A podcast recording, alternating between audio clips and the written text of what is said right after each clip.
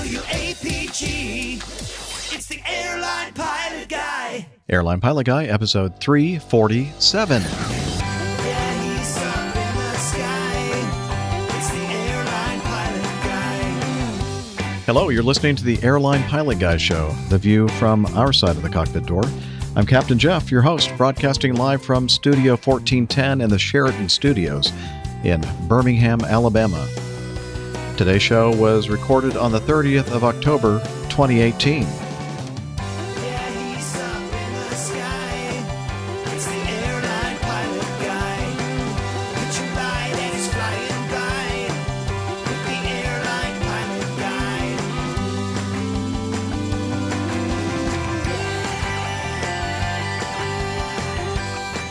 In today's episode, aviation news, your feedback, and this week's plane tale. He flies east, flies north, flies west, flies undone. So get all settled in. Tray tables and seatbacks in their upright and locked positions. Electronic devices powered on. Flight 347 is ready for pushback. Yay! Hello, everyone, and welcome to the Airline Pilot Guy Show. It's an aviation podcast that we do weekly, we talk about aviation news and answer your feedback. And also, here to help me in this endeavor from her Lakeside studio in South Carolina, a doctor, skydiver, marathon runner, strength training junkie, IPA connoisseur, and commercial multi engine instrument rated pilot, Dr. Steph. Hello, Captain Jeff. Great to see you. I'm not sure how much help I'll be tonight, but we'll certainly try. It's got to be more help than if I tried to do this by myself. That's for sure. We shall see. Yeah. And also joining us from the Fairbairn Studios in Washington, D.C., a professional photographer, former RAF RAAF fighter pilot, current captain for an international airline based in London, Captain Nick. Uh, Jeff, can you hear me? I can hear you. Yeah, this, oh, lost. We're here and we're starting the show. It's fantastic. The the marvels of modern technology. It's a miracle. It really is. And also joining us tonight in that same studio in Washington, D.C., we have a barbecue master, motorcycle rider, a party boat skipper, and captain for a major U.S. legacy airline, Captain Dana. Well, great to be here in this wonderful location here in DC area, and uh, I'm actually out here flying. So I'll tell you about that here in a little bit. What? Ah, no kidding. That can't be right. All right. Well, Great. great to see you, Dana. And also joining us, the uh, proprietor of said studio in Washington, D.C., we have a professional photographer, a private pilot, and CIA operative, we're thinking. Robert Fairbairn. Hey, everybody. Uh, it's been a, a lot of fun this evening and uh, a, a challenge to say the least, but uh, but looking forward to uh, a good show here. It's got to be better than the first. What? How long have we been at this already? I, it sounded great here all night, Jeff. Several hours. it's been one of those nights, but that's okay. We're finally we're happy because we're actually recording a show. of Wires strewn across my desk. It's going to take a week to clean up. They're all labeled so they can go back to their appropriate places, I'm sure. That It didn't is- seem to work though. it Okay. is quite a sight. Let me tell you. Ah, anyway, so um, you know that's one of those things about doing a podcast. Sometimes it all works out swimming swimmingly, but uh, technology sometimes has a way of kind of biting you in the uh, in the bottom. Um, so here we are. We're uh, finally got we finally had this thing on track, and we're going to do our best to record a show tonight. And uh, we're so glad that you're here with us, especially those who are in the live chat room. I think we have some folks in there. Gluttons right? for punishment. Yeah, they must the rest be. They must be. Uh, it is kind of late for everyone, actually. So uh, we're uh, we're going to try to go as as long as we can tonight, and then. Uh, pardon? Yeah, that's what she said, right? Okay. Uh, so let's see. Why don't we do some catching up? And uh, let's start with uh, ladies first. Dr. Steph, how are you? I am fantastic. Thank you very much for asking. Um, trying to think what happened since the last time I talked to you all. I can't remember what day of the week that was last week. It was like Thursday? uh, Wednesday, Wednesday? I think. Wednesday. Yeah. Yeah. Well, I had a very lovely weekend. Um, it was my youngest brother's 30th birthday. So he came to town and we went to see Hamilton, which I'd actually seen once before over the summer. Um, What you But seen his- it twice now? I have. Unbelievable! I haven't seen it once. I can't. Oh, I'm so sorry. You'll love it when you do. Uh, it- it's a fantastic show. Um, it was a really nice uh, treat for his birthday because he'd wanted to see it for a very long time before I even knew that the show existed. He was talking about it and singing its praises. And uh, so that was a lot of fun, kind of just a whirlwind trip for him, but it was nice to hang out and catch up and um, just uh, getting ready to head off to New York City in a couple of days for the marathon there on Sunday. Excellent. So, how did the uh, performance of uh, Hamilton compare with uh, the one that you saw in you saw it in Chicago? I saw it in Chicago. Um, no, they were both excellent. Um, Okay. Very, very good. Uh, very well done. You know, just certainly there's always differences between Yeah. uh, actors and styles a little bit, but um, no, they were both fantastic. So if you're in one of those cities where the show is coming to town, one of the touring companies, I would still highly recommend. Okay. Note taken. All right. Um, so now we mentioned uh, during the intro here that we have two of our regular guests uh, in studio with Robert slash Richard slash Dick in his uh, home studio in Washington D.C. and let's see. Let's start with uh, Captain Nick. How have you been, sir? Yeah, well, I've dragged my sorry all the way across the uh, Atlantic, uh, and we roared as fast as we could up here to uh, uh, Adams Morgan, uh, including a sprint across a bridge, uh, which Dana m- m- managed masterfully. I was very impressed. I never realized he could build up such a head of steam. In fact, the only problem he had was stopping. Uh, you know, he was knocking people aside as we tried to get to Robert's place in time. Uh, sadly, um, the intricacies of a, a multiple uh, mic setup here uh, momentarily, just for like three hours, uh, defeated us. But now we're doing it. It all seems to be working fine. Um, br- brilliant to be here. So pleased that uh, Robert could host us. Lovely seeing him. Uh, of course, the great big bottle of whiskey we brought him has had nothing to do with the fact that he greeted us with open arms. Um, and um, we're really looking forward to having a, a fine show. Um, uh, personally, I had a lovely flight out. I came to Washington via Greenland, which is perhaps a slightly unusual route, a long way north to avoid the headwinds over the Atlantic. But we made it in like eight hours and 10 minutes uh, with a, a, a unbelievably small amount of fuel when we landed. But that's the way of the world nowadays. I have to say, I was looking at our fuel reserves going, Ooh, I hope there's no trouble. And of course, there wasn't. Washington managed to get us in at the head of the queue. We even beat British. Did, did you declare a Mayday, Mayday, Mayday emergency fuel? N- No, we didn't quite get that far. We were very close to going, uh, we're minimum fuel, now, which I think is a, a special call you make in the States when you're right down to your, you run out of any spare and you really don't want to get any extra vectoring. So we, we didn't actually have to say that, but we were damn close. Excellent. Well, we're glad you're here. And Dana, uh, at the last minute this morning, uh, you notified us, I believe it was this morning or maybe yesterday, that uh, you had, night. oh, last night, that you had picked up a trip uh, and that you were also going to be in, uh, in Dulles at Dulles uh, International Airport. And so, how have you been, sir? Well, I didn't actually pick up a trip. They assigned me a trip, but that's Oh, okay. okay. It's it's you know sitting on reserve. That's the way it worked out. But I think a higher power, actually beyond the the earthly type, may have actually uh, arranged this uh, setup. And I had nothing to do with it. well, I know, but it was it was Oh, okay. out of out of It was me. That's the higher power. she had everything to do with it.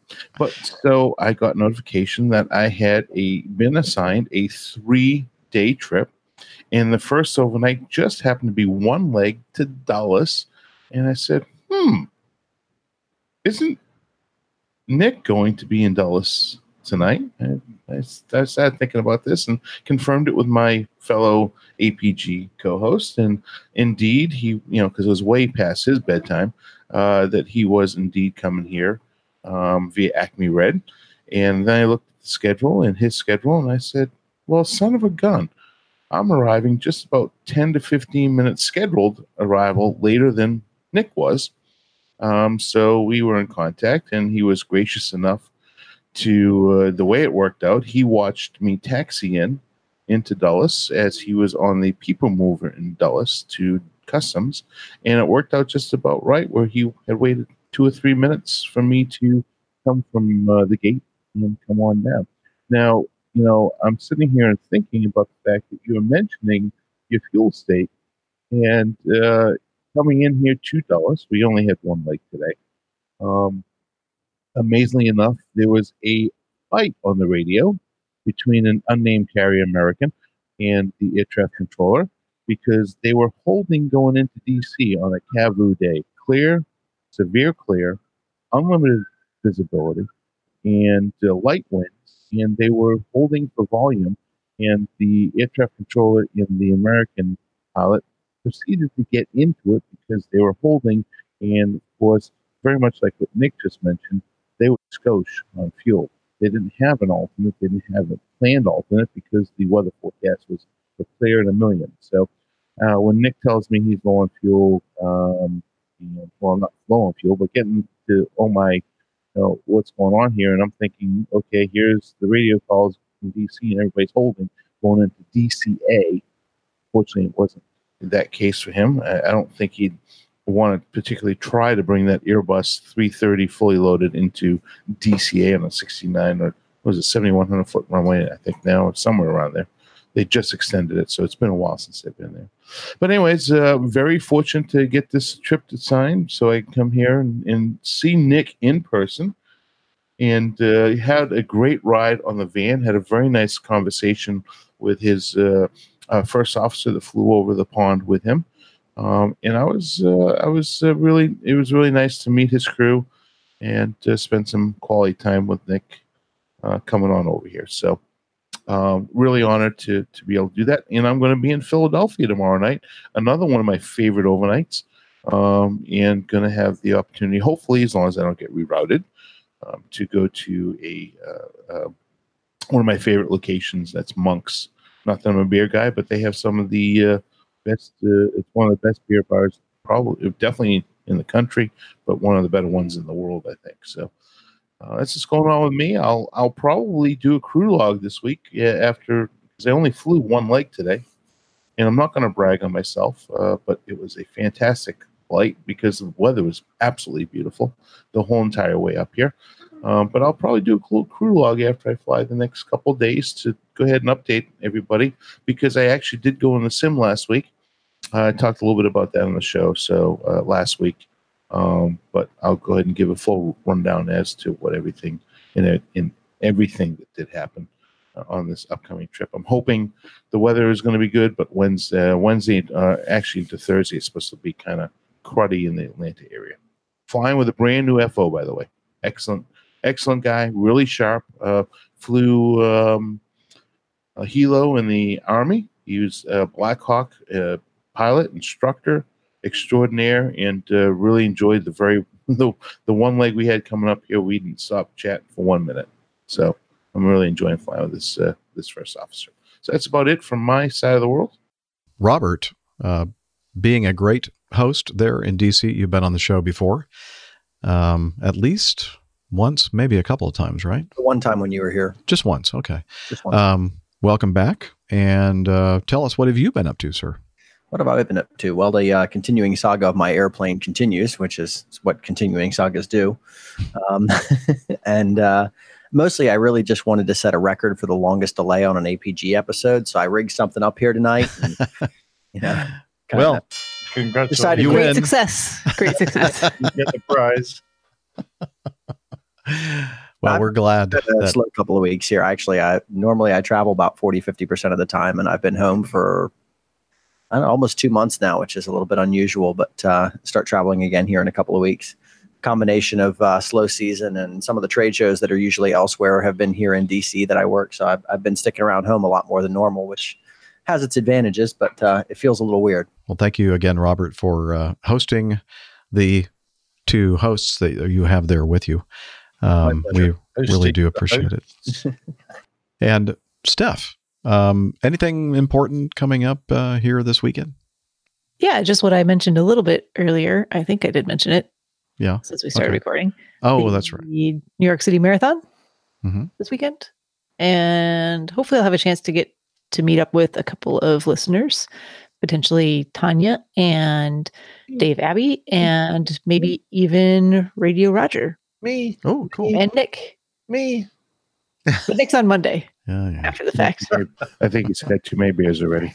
And I've I've already lost track of the fact that we've already heard from catching up with Steph, and uh, I'm so confused now because okay. we've been doing this for other, several other stuff. hours. So yeah, I, you know, I, we're, I'm going to do my best to make all that work out. Um, Okay. I, I have family and other things going on that that include uh, travel plans. So uh, we're trying to coordinate things at the moment. So if there are any other firm plans, I will let everyone know as best I know. But right now, I don't know. So that's what I know.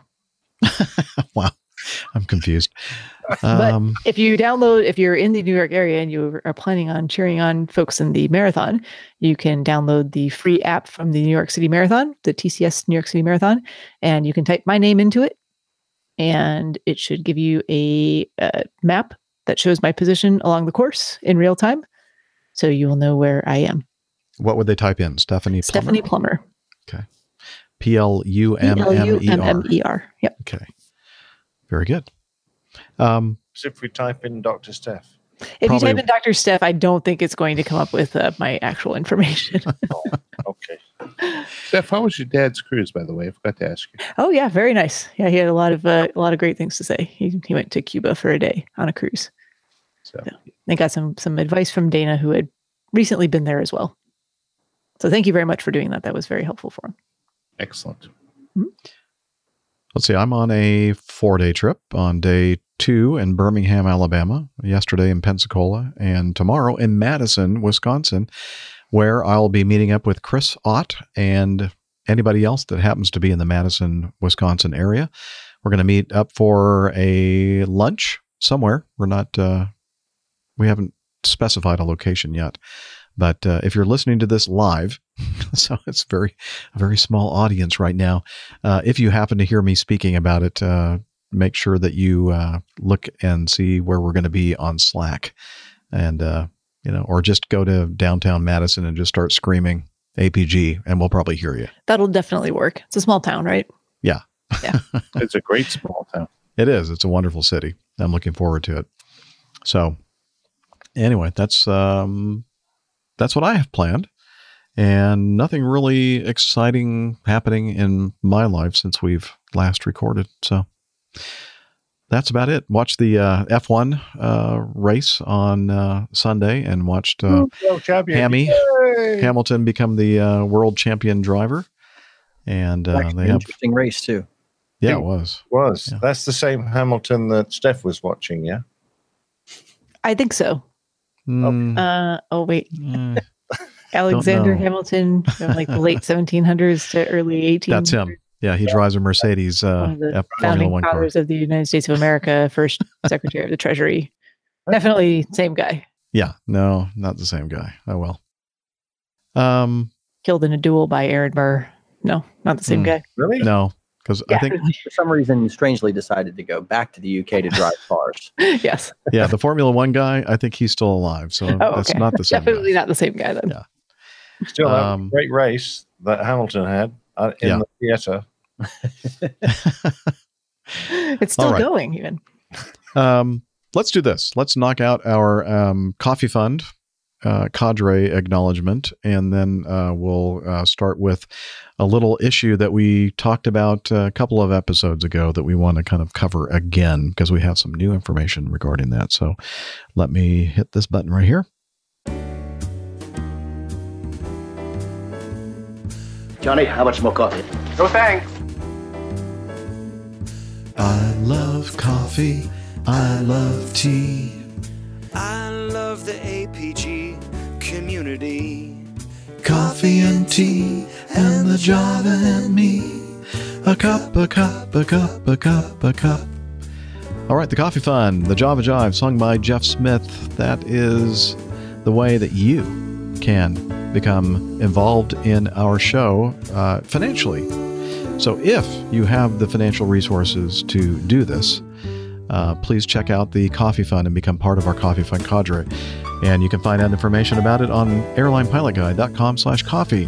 Since the last show, we have a new classic fund contributor, and his name is, and I'm going to do my best to pronounce this, Vigner Ern. Gwynnesson. I'm not sure what country Vigner is from, but thank you, sir, for uh, signing up for the Coffee Fund Classic method, a recurring donator. We do appreciate that.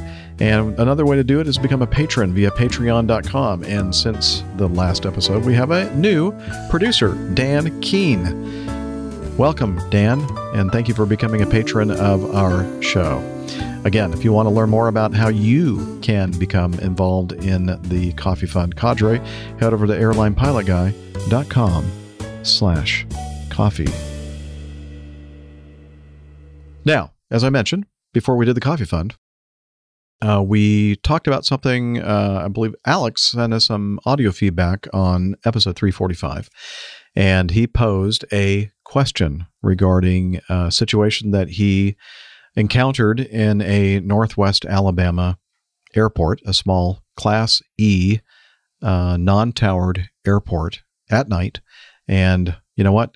I think that this piece of audio feedback is going to recap this nicely. And this is from our good friend, Jim Howard. And let's hear from Jim. Hello, APG crew and community. This is Jim Howard, and I have a comment on APG 345 concerning Alex's question about proper traffic pattern behavior at uncontrolled airports. First, let's review Alex's question. Hey, good afternoon. This is Alex from Northwest Alabama.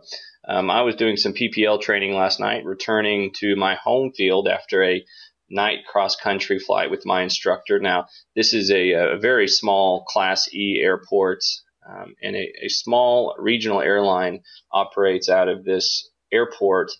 Um, and as I was making my uh, my calls as I was returning at about 10 miles out, I noticed one of the pilots from this, this airline uh, was calling out a right base and then a right final for a certain runway when um, all of the traffic for all of the runways at this air, airport um, is always left traffic. I felt like the panelists' discussion after his question wandered slightly off the beaten path for this common issue.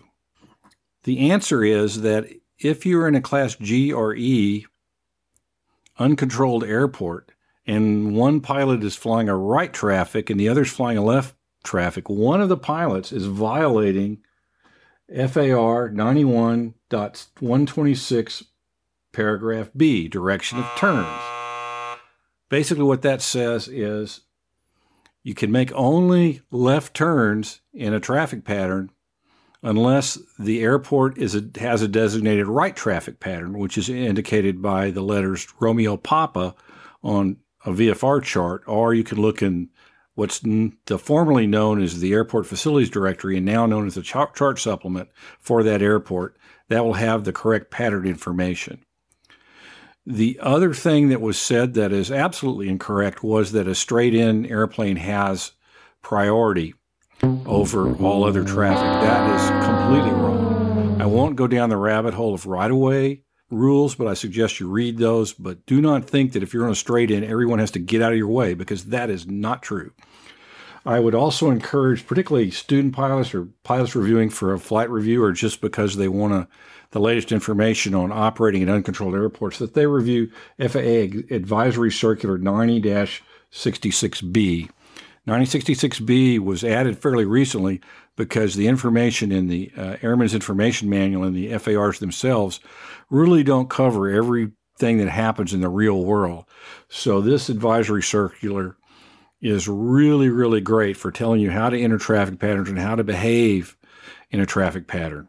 So I hope that helps a little bit.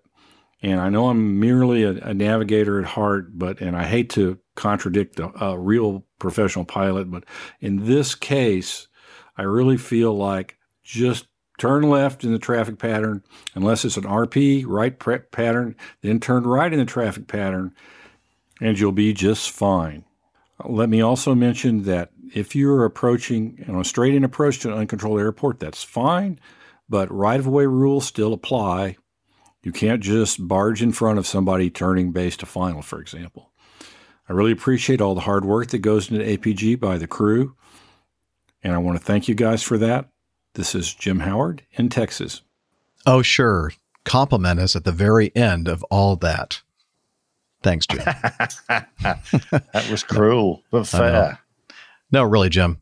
Thank you for um, for for that audio feedback. Now, you know, I received this and I, I read the uh, couple of the links that he sent, and and I'm thinking, you know, but I still, in my head, I'm thinking, this is not cut and dry, in, in my opinion, and I think that um, there's more to this, and I'm thinking, why didn't I ask um, a couple, three people that we all know very well who also do aviation podcasts. One, our uh, good friend Brandon Gonzalez, he does podcasting on a plane. He is uh, both a licensed pilot and also an air traffic controller. And we know a couple of folks uh, that do the show Opposing Bases Air Traffic Talk, uh, RH and AG. And again, both of them pilots and air traffic controllers. And I'm thinking maybe I should have asked them to begin with to help us answer this question. So I, I posed the question to them and said, uh, What do you think? Um, did we go wrong here? And uh, if so, how? And uh, maybe you can shed some light on this whole thing. So let's start with um, the feedback that we got from Brandon. Again, uh, podcasting on a plane. And uh, here we go. Take it away, Brandon. Hey, Captain Jeff and the crew and the APG community. This is Brandon here, podcasting on a plane. And I wanted to have a little audio feedback here in reference to uh, Alex's question, the one about the traffic pattern with the uh, regional plane inbound from episode 345. And without you know recreating the whole event and without ATC to go by, this is obviously just opinion and conjecture. But it's a really good question that he asked, and to even give an opinion on it, I have to wear my CFI hat and my turbine pilot hat and my ATC hat all at the same time. When I heard the situation uh, in the audio feedback and then uh, the added extra information that Captain Jeff provided in our email side conversation, my first gut reaction is that this is just an airliner boiling down their visual approach to simple pattern leg calls on a CTAF. And there's a chance that he was getting vectored for an ILS too. We don't really know. But as I'm about to discuss, it probably wouldn't really matter anyway. But that's all. So anyway, I did some digging, and it looks like there are three straight-in approaches to runway 29 at Muscle Shoals. So vectors to a straight-in final is a reasonable scenario to examine, uh, as is a visual approach. Either way, though, a jet making a visual approach from the northwest is more or less going to be flying an effective right pattern for runway 29. But that's it. They aren't pattern traffic, and at this point, they probably are going the extra mile in making these calls at all if they're getting vectored for an ILS. I mean, technically, all they really need to do is make a call when they join the final that they're on frequency and making a straight in, and that's pretty much that. We don't really know in this story how far out they are from the airport, but assuming they're getting vectored to the ILS, let's call it maybe four or five miles wide downwind and maybe two to 4,000 feet AGL. Had they not been making traffic calls, you never would have known that they were there in the first place. You would have just heard their initial call that they were on the ILS, right? So if the pilots were receiving vectors on the approach frequency, and then also going above and beyond to make CTAF calls at the same time, I'd say that uh, no, what they were doing was not at all dangerous or contrary to any regulation, but uh, instead is actually a commendable effort to communicate their presence and their intentions to an airport that's full of airplanes that are probably a bunch slower. But as for the visual approach scenario, which is probably the more likely of the two, I want to start by saying that while there are exceptions to many rules, there aren't any scheduled air carriers that I know of that are allowed to just cancel IFR and proceed VFR to a non towered airport at night. And now uh, that Alex is finishing up his private training and getting into the instrument stuff, he's about to learn a whole new perspective on this stuff. And as he's going to soon find out, the visual approach is often a misunderstood procedure. So let me explain. If the aircraft in question is on a legitimate visual approach, we can presume that they've already been cleared for a visual by the radar controller before they even checked in on the CTAF in the first place. And assuming that they're on a visual, they're still an IFR aircraft though, just on a visual approach. And because they're in VMC, they can save a little time and money. But don't ever confuse that with a VFR aircraft in the pattern at the airport, or even just a run of the mill VFR arrival of any kind. They're still an IFR airplane on a type of approach. It's just one where you can't touch a cloud, and there isn't a published missed approach segment in case you don't see the runway. But that doesn't matter because you had to see it before you were cleared for the approach. But whatever, I digress. In my opinion, an IFR air carrier aircraft on a visual approach would not be subject to flying the entire suggested local VFR traffic pattern. I mean, could you imagine what it would be like if they were?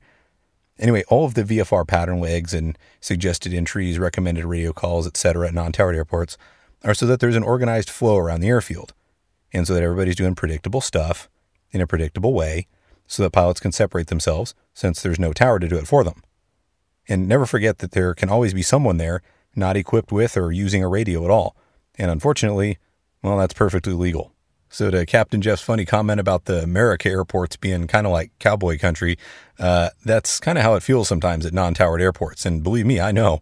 I've flown both visuals and straight in instrument procedures to non towered airports in the Meridian turboprop that I fly in just the last couple weeks. And believe me, I was on high alert each time for sure. But the guys in the air carrier aircraft, they're not the ones making it that way at all.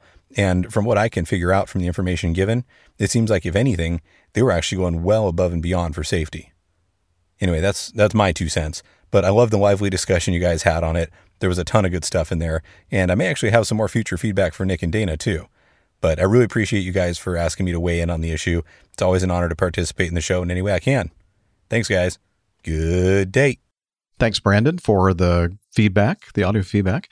Also, and uh, we we actually have all these guys in the chat room with us right now. It's a very lively discussion. This, this is great. I'm really loving this. Yeah, we- this- so if you're, I think you can actually go back and watch the video and see the chats as they or the Mhm. uh, comments as they happen. So um, if you're at all interested in that, it's it's it's good stuff. You can always do that uh, because I always put a link to the uh, YouTube video, which is the raw version of all this. Um, and uh, usually, most of what we have in the audio only version is what we have in the video, but sometimes we have a little bit extra for you. But uh, it's always a, a fun thing to uh, go and look at the video and see what's happening in the chat room. And so, RH, uh, part uh, one of the hosts of the Opposing Bases uh, Aviation Talk podcast.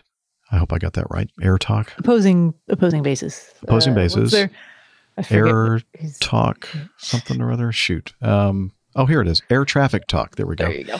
Uh, that's opposingbases.com. RH uh, got back to me right away with um, uh, text feedback. And uh, he went, and basically, it's astonishing to me that uh, basically what RH said is exactly what we just heard from Brandon. I mean, almost exactly the same. And then uh, RH also added, he said that he went out for a run and, and listened to it again and started thinking about it a little bit more. He, he uh, quoted from, um, I'm not sure what manual this is from.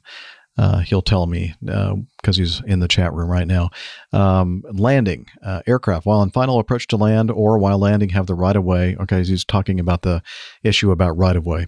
Uh, on fi- aircraft while in final approach to land or while landing have the right of way over another aircraft or flight operating on the surface, except that they shall not take advantage of this rule to force an aircraft off the runway surface which has already landed and is attempting to make way for an aircraft on final approach.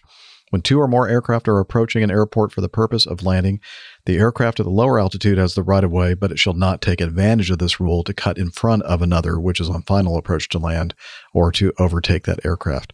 The right of way is not black and white. The jet could have been, because now he's talking about our situation, the jet could have been at the same altitude as the prop in left traffic. Who goes first?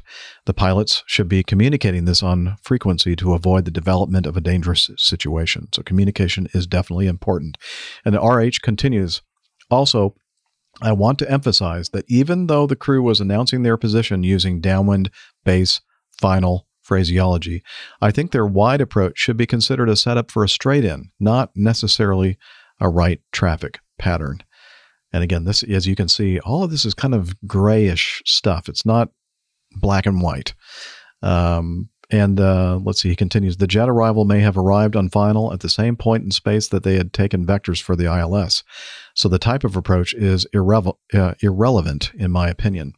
When ATC sent the jet to advisories, the crew was responsible for their own traffic avoidance, and the use of CTAF should have resolved what Alex describes as a dangerous situation.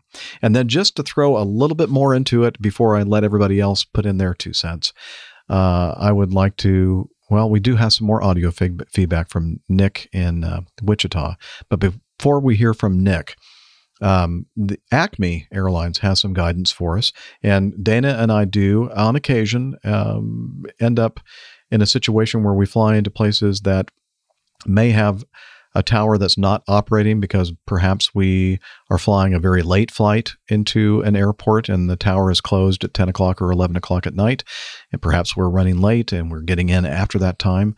Uh, also, for me, most of the time I encounter a no tower or non tower operation is the first flight of the day be, before the tower is open. But generally, it works out that by the time we're ready for takeoff, the tower's open and we get clearance for takeoff um, you know, in those situations from tower.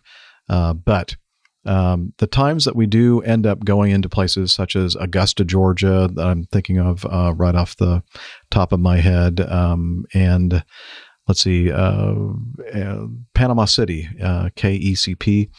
Um, there are times that we end up flying approaches at night into uh, non towered operations. And we do have specific guidance at Acme Airlines regarding what we should do and considerations. Now, again, this is in our operation specifications, our op specs, and most of this is not regulatory in nature. It's just like we really strongly advise that you do this.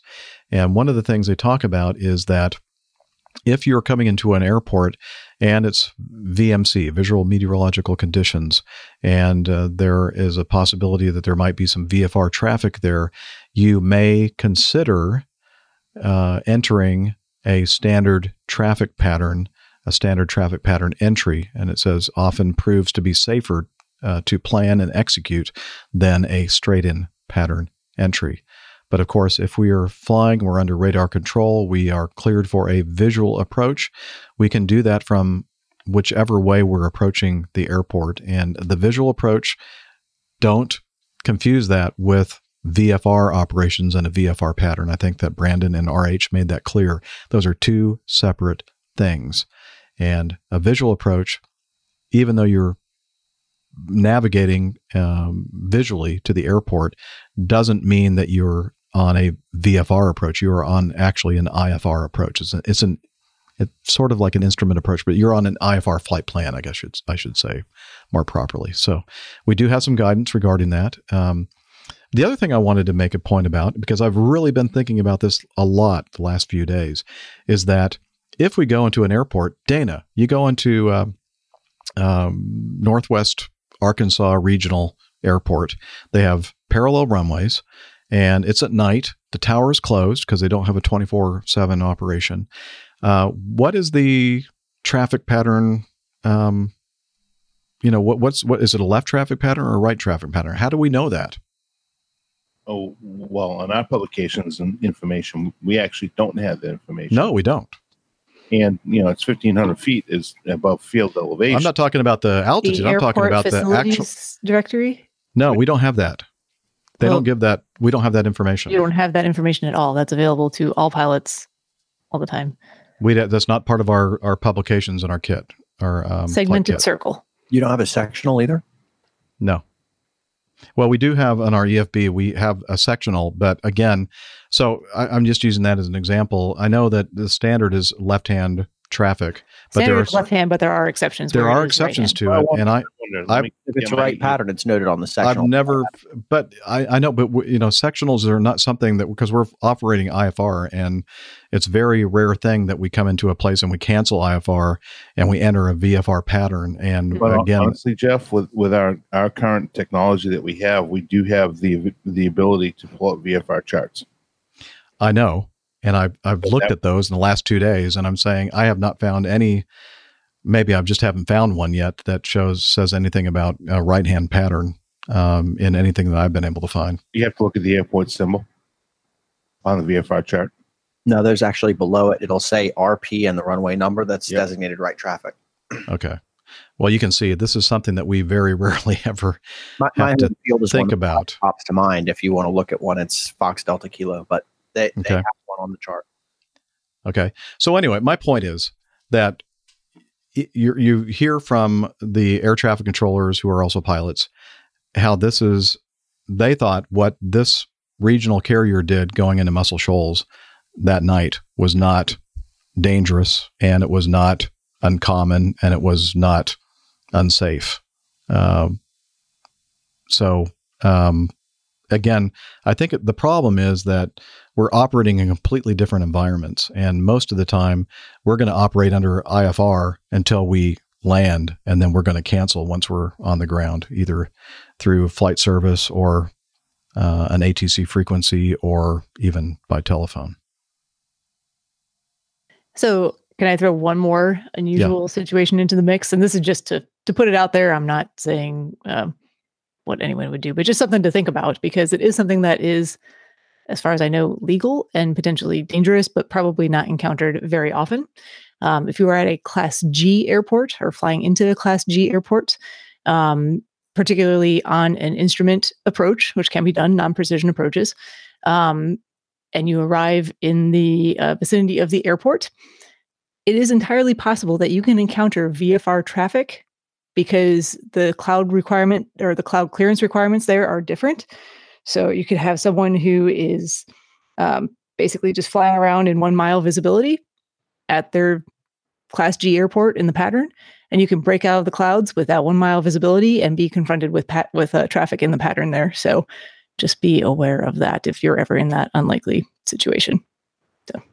Yeah, but I, I don't know. I mean, maybe the smaller carriers are more the regional. Un- unlikely to be a air uh, air carrier that's doing Right. that at a class G airport, but I'm just saying for all- the other uh, instrument pilots out there, just a scenario to potentially be aware of. Yeah. So definitely make sure you're on the the CTAF and you're talking and um, have as good of situational awareness as you can possibly get. And then Brandon made the point that um, you know that they were going above and beyond to make uh, self-announced uh, position reports on the CTAF, and at Acme Airlines, that's not above and beyond. That's what they expect us to do. So if we're operating to an airport that doesn't have an operating tower, we are required by our own company policy to uh, definitely monitor the CTAF frequency. Um, you know, four or five minutes uh, out, uh, 35 miles or more out, and also to make uh, reports just as if we were, you know, flying a VFR pattern when To let everybody we, know. We run into problems like this at my home field, even the even without being a, a Class G airport, because we're right next to the SFRA. So traffic coming out from that pattern, it's usually not air carrier, but traffic coming out will often get handed to the tower, even when the tower is operating two miles from the runway. So they'll they'll be coming onto the frequency when they're you know they're turning on to final short final relatively and they're and they're coming onto the tower frequency and nobody else knew they were coming Yeah, you just have to make, you know, that's the the essential key ingredient to all of this is just to to communicate and to let everybody know where you are, what your intention is, and if there is a potential conflict that you work that out with whatever the conflict could possibly be there. Exactly. Um, and uh, and just understand that if you're a VFR operator and a uh, air carrier comes into your airport, um, they are probably not likely to enter your VFR pattern and get sequenced behind you and all that kind of stuff. They're probably going to fly a straight in approach or something that looks sort of like a straight in approach to the, the runway because that's just the way we do things in our world. which I find interesting, Jeff, because you know one of the things talked about there is the aircraft that's lower has the right of way, Mhm.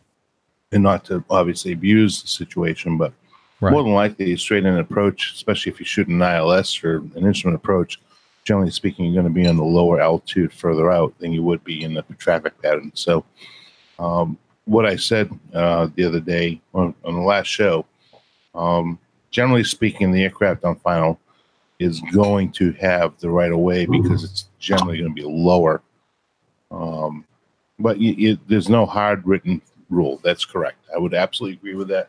You know, if a guy is 20 miles out on, on final approach and, and makes a call, even 10 miles out and says, I'm on final approach, well, you know, obviously there's there's no conflict there. It's when the aircraft is close into the airport, the guy that's on final is going to have the right away because they're generally going to be at a lower altitude. And we're talking the air carrier, so Yeah, but know. let's make sure that we under, that everybody understands it's specifically the one that's at the lower altitude has lower the altitude. That's right-of-way. correct. So let's don't throw in the straight in and final approach thing. But I feel like you hit on something important there, Jeff, which is that you know it's a training thing to some degree. The air carriers are not likely to be comfortable and familiar to the same degree with the traffic pattern operations, and similarly, I, I- you know, the VFR. I mean, I think my VFR training was probably better than average, but that wasn't something that we were specifically had uh, pointed out to us. It wasn't something we had addressed specifically. That you know, someone coming in IFR isn't necessarily on the frequency until too late. I, I learned it, you know, de facto kind of when it happened, but it wasn't something that that we were made aware of, and that's that's at a field where it happens a lot. So it's I think that's probably a hole in basic training for a lot of people. Yeah. Well, you know, I came from a background where I had very little exposure to VFR flying, uh, just a handful of hours before I was trained by the U.S. military. And our world is all IFR. And then I've been with an air carrier for almost 30 years. And again, 99.9% of the time, we're operating under instrument flight rules. And so this air, this particular environment that we're talking about here, whoops, I hit my lampshade, uh, is uh, is just something that we don't really know. Uh, some of us don't know a heck of a lot about, and we're not used to this environment at all. Now Dana knows more about it because he kind of grew up in that world. Um, That's true. um, finally, uh, Nick from Wichita. Uh, just so we're going to flog the dead horse here. So uh, another piece of audio feedback regarding this whole thing. Hi, Captain Jeff and the rest of the APG crew. This is Nick from Wichita, and uh, I thought I'd uh, send in a brief little uh, tidbit of feedback regarding Alex's question in episode 345. Um, he he was asking about uncontrolled airport um, traffic pattern usage, basically, and a while back, uh, maybe six months ago or so, I sent in some uh, feedback that was a little longer and a little wordier. Uh, that was based on um, Advisory Circular 90.66b. Uh, that gives all of the um, things you should do if you're operating in and out of um, uncontrolled airports, but uh, things that are not regulatory. Uh, just one interesting thing I wanted to note, and I don't think anybody mentioned it um, in the episode when they were responding to Alex, is that uh, almost everything regarding uncontrolled airspace operation is uh, advisory, uh, not regulatory. So when you talk about how you enter a pattern, um, if you're using a radio, um, stuff like that, the FAA says this is what you should do, but you don't have to do it. That's why um, you're allowed to enter the traffic pattern on a 45 or cross over the midfield or even do a straight in approach if you'd like. Um, however, the one thing interestingly, uh, which I think Alex was actually asking about specifically, the one thing that is regulatory in nature is um, the direction of the traffic pattern. So, um, FAR Part 91, uh, 126, and 127 kind of covers this for Class E and G if you want to look it up. But basically, what it says is um, Part uh, 91.126, which covers uh, Class G airspace um, says, you know, if you're operating in the vicinity of uh, a Class G airspace, all turns must be made to the left unless airport displays uh, light signs or visual markings indicating turns should be made to the right, which is like a segmented circle or something on the ground. I've never actually used that. However, um, it is uh, that is something that's uh, published in on charts, VFR charts, and AFDs and stuff like that. Uh, if an airport is right traffic, so in the United States, any airport that you go to, you assume it's left traffic, and uh, if it's right traffic, it's published on the chart. Uh, they do that for uh, noise abatement. If you know there's a noise sensitive area on one side of the airport, they do that if two airports are close together. They'll put the traffic patterns going in opposite directions to give them more separation. Um, but that was that is one thing that's interesting. And if you go on to the next part, 91.127, which is Class E airspace, which is actually what Alex was uh, flying in, uh, it uh, it basically says, um, it basically says, uh, you know, unless otherwise otherwise required by Part 93 of this chapter, um, each person operating in the vicinity of Class E airspace must comply with the requirements of 91.126. Um, so it does say unless otherwise authorized or required by ATC facility. Uh, however, I find it highly unlikely that uh, even a jet on a instrument approach uh, under the control of a uh, a center or a uh, some sort of ATC facility would get cleared to fly a right-hand pattern at an airport where everybody's expecting left-hand traffic because all of the traffic operating their VFR has uh, no requirement and really not even any expectation to be uh, listening to the ACT, ATC facilities and expecting that uh, opposite direction traffic, which obviously, if you're using the common traffic advisory frequency, not a big deal, but like uh, Dana mentioned, uh, radios aren't required. So you could have a person out there flying the appropriate left hand pattern without a radio and not being aware of that uh, jet coming in in the right hand traffic. So uh, I just thought I'd toss that in there and uh, mention briefly at the end. This is more of a question, follow up question to, to Captain Nick and his, um, I don't know, his ideology on uh, visual approaches. I guess I, I'm a VFR pilot working on my instrument rating, uh, so I don't know all the intricacies of um, positive control on an approach. If you're a visual flight? If you're a visual approach versus a all the different types of instrument approaches. Um, but I I did think that the controllers uh, are responsible for uh, separation, and I guess the reason I and I don't I can't actually point to a rule or anything for that, but I guess the reason that I always thought that was, uh, you know, uh, whenever I'm flying around VFR and I enter controlled airspace, uh, they'll tell me, uh, you know, they'll point out or mention any aircraft near me or any aircraft that I'm supposed to follow, and once I respond with a positive affirmation that I've uh, seen, I have the airplane in sight, or I've seen the airplane that they're referring to. Oftentimes they'll come back to me and they'll say, you know, follow, you know, the 172 ahead of you, maintain visual separation, number two to landing or whatever. And and my experience or my understanding, I guess, was just that um, as I fly into that controlled airspace, I'm I'm expecting the controller. Obviously, I'm looking around, still maintaining visual flight rules, so I'm seeing and avoiding. But at the same time, same time, I still have some feeling of or some expectation of the controller uh, controlling that airspace, providing me uh, separation, some level of separation, uh, maybe until I uh, am pointed out another aircraft and uh, verify that I've seen him. And at that point, you know, they tell me to maintain visual separation. And to me, that that seems like at that point the onus is shifted from the controller onto myself. Uh, so I just, I guess, mostly for Dana and Steph, uh, since they're probably have a little more VFR experience than the other two. But uh, Jeff and Nick too, I'd be curious if uh, your feeling on that, if that if that's actually the case, or if I'm kind of uh, misunderstood in what I'm what I'm thinking there. So, um, thanks for the great show, and hope to hear from you guys soon. Thank you, Nick. Uh, and speaking of that point, the last point that you made uh, regarding visual approaches, and I think this is something that Nick you may not be aware of, and and I may not have been aware of it either until doing some research uh, regarding this whole situation and visual approaches and such. In the Airman's Information Manual, AIM, uh, it talks about visual approaches. Again, th- these are conducted on IFR flight plans and authorize a pilot to proceed visually and clear of clouds to the airport. And the there's paragraph uh, five dash four dash twenty three, uh, letter D, separation responsibilities. If the pilot has the airport in sight but cannot see the aircraft to be followed, ATC may clear the aircraft for a visual approach. However, ATC retains both separation and wake vortex separation responsibility. When visually following a preceding aircraft, acceptance of the visual approach clearance cons- uh, constitutes acceptance of pilot responsibility for maintaining a safe approach interval and adequate wake turbulence separation. So, um, Dana and I hear this a lot when we're flying into airports such as Atlanta, et cetera.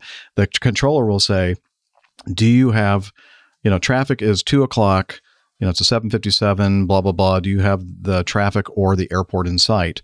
Now, if you say, I usually say I have both uh, or both of them.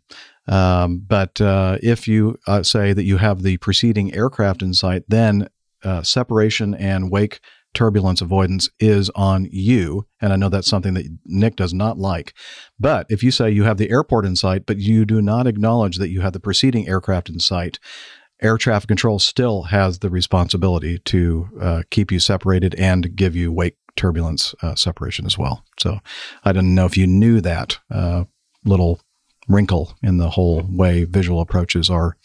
Uh, No, I, I didn't, out. Jeff. Uh, and I must admit, the the complexity of the discussion tonight has left me both bemused and slightly concerned because the intricacies of um, the diffi- and the difficulties of flying in this kind of mixed environment um, has me as a foreigner coming to this country only occasionally and uh, only would be very rarely mixing in this traffic.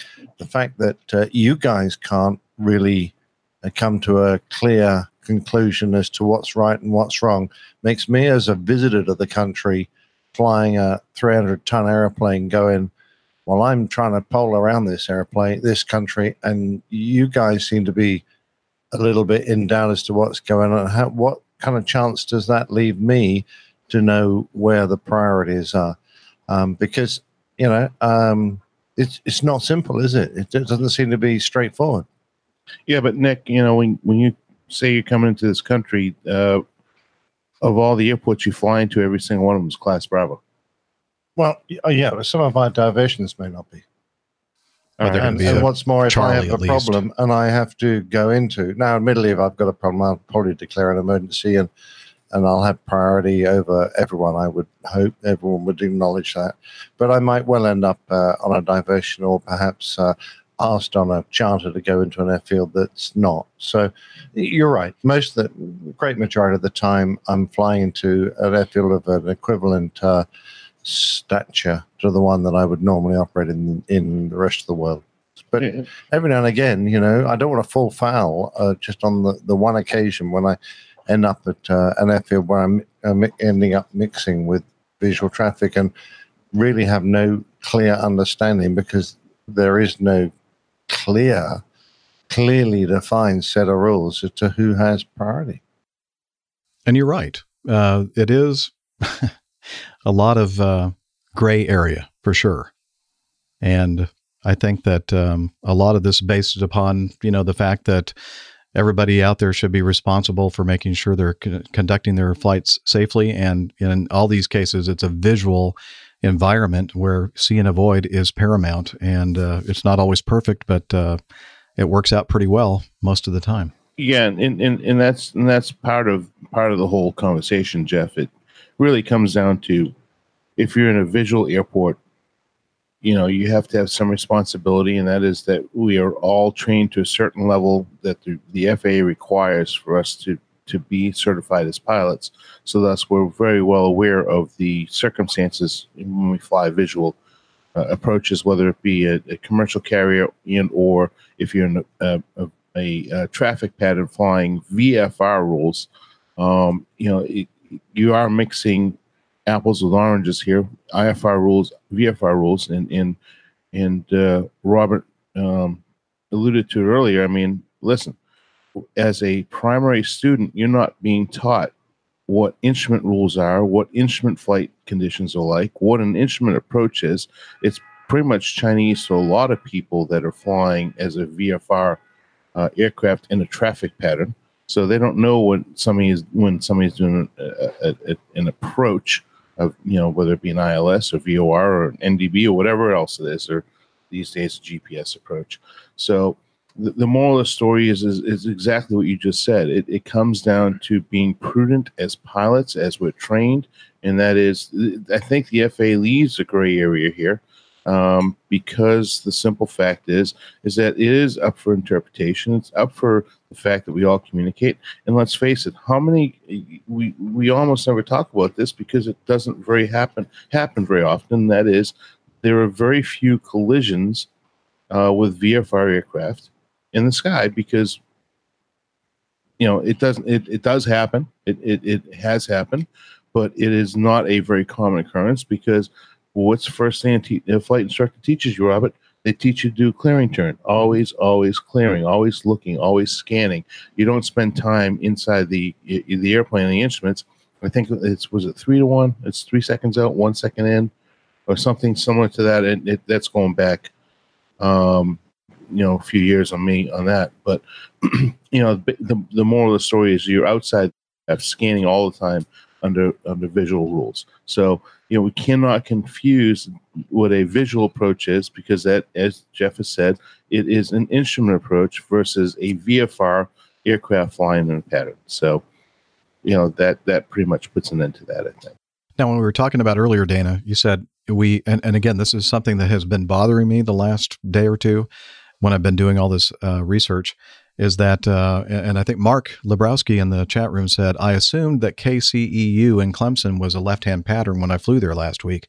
Good thing I was listening to the CTAF from way out and realized it's a right hand pattern.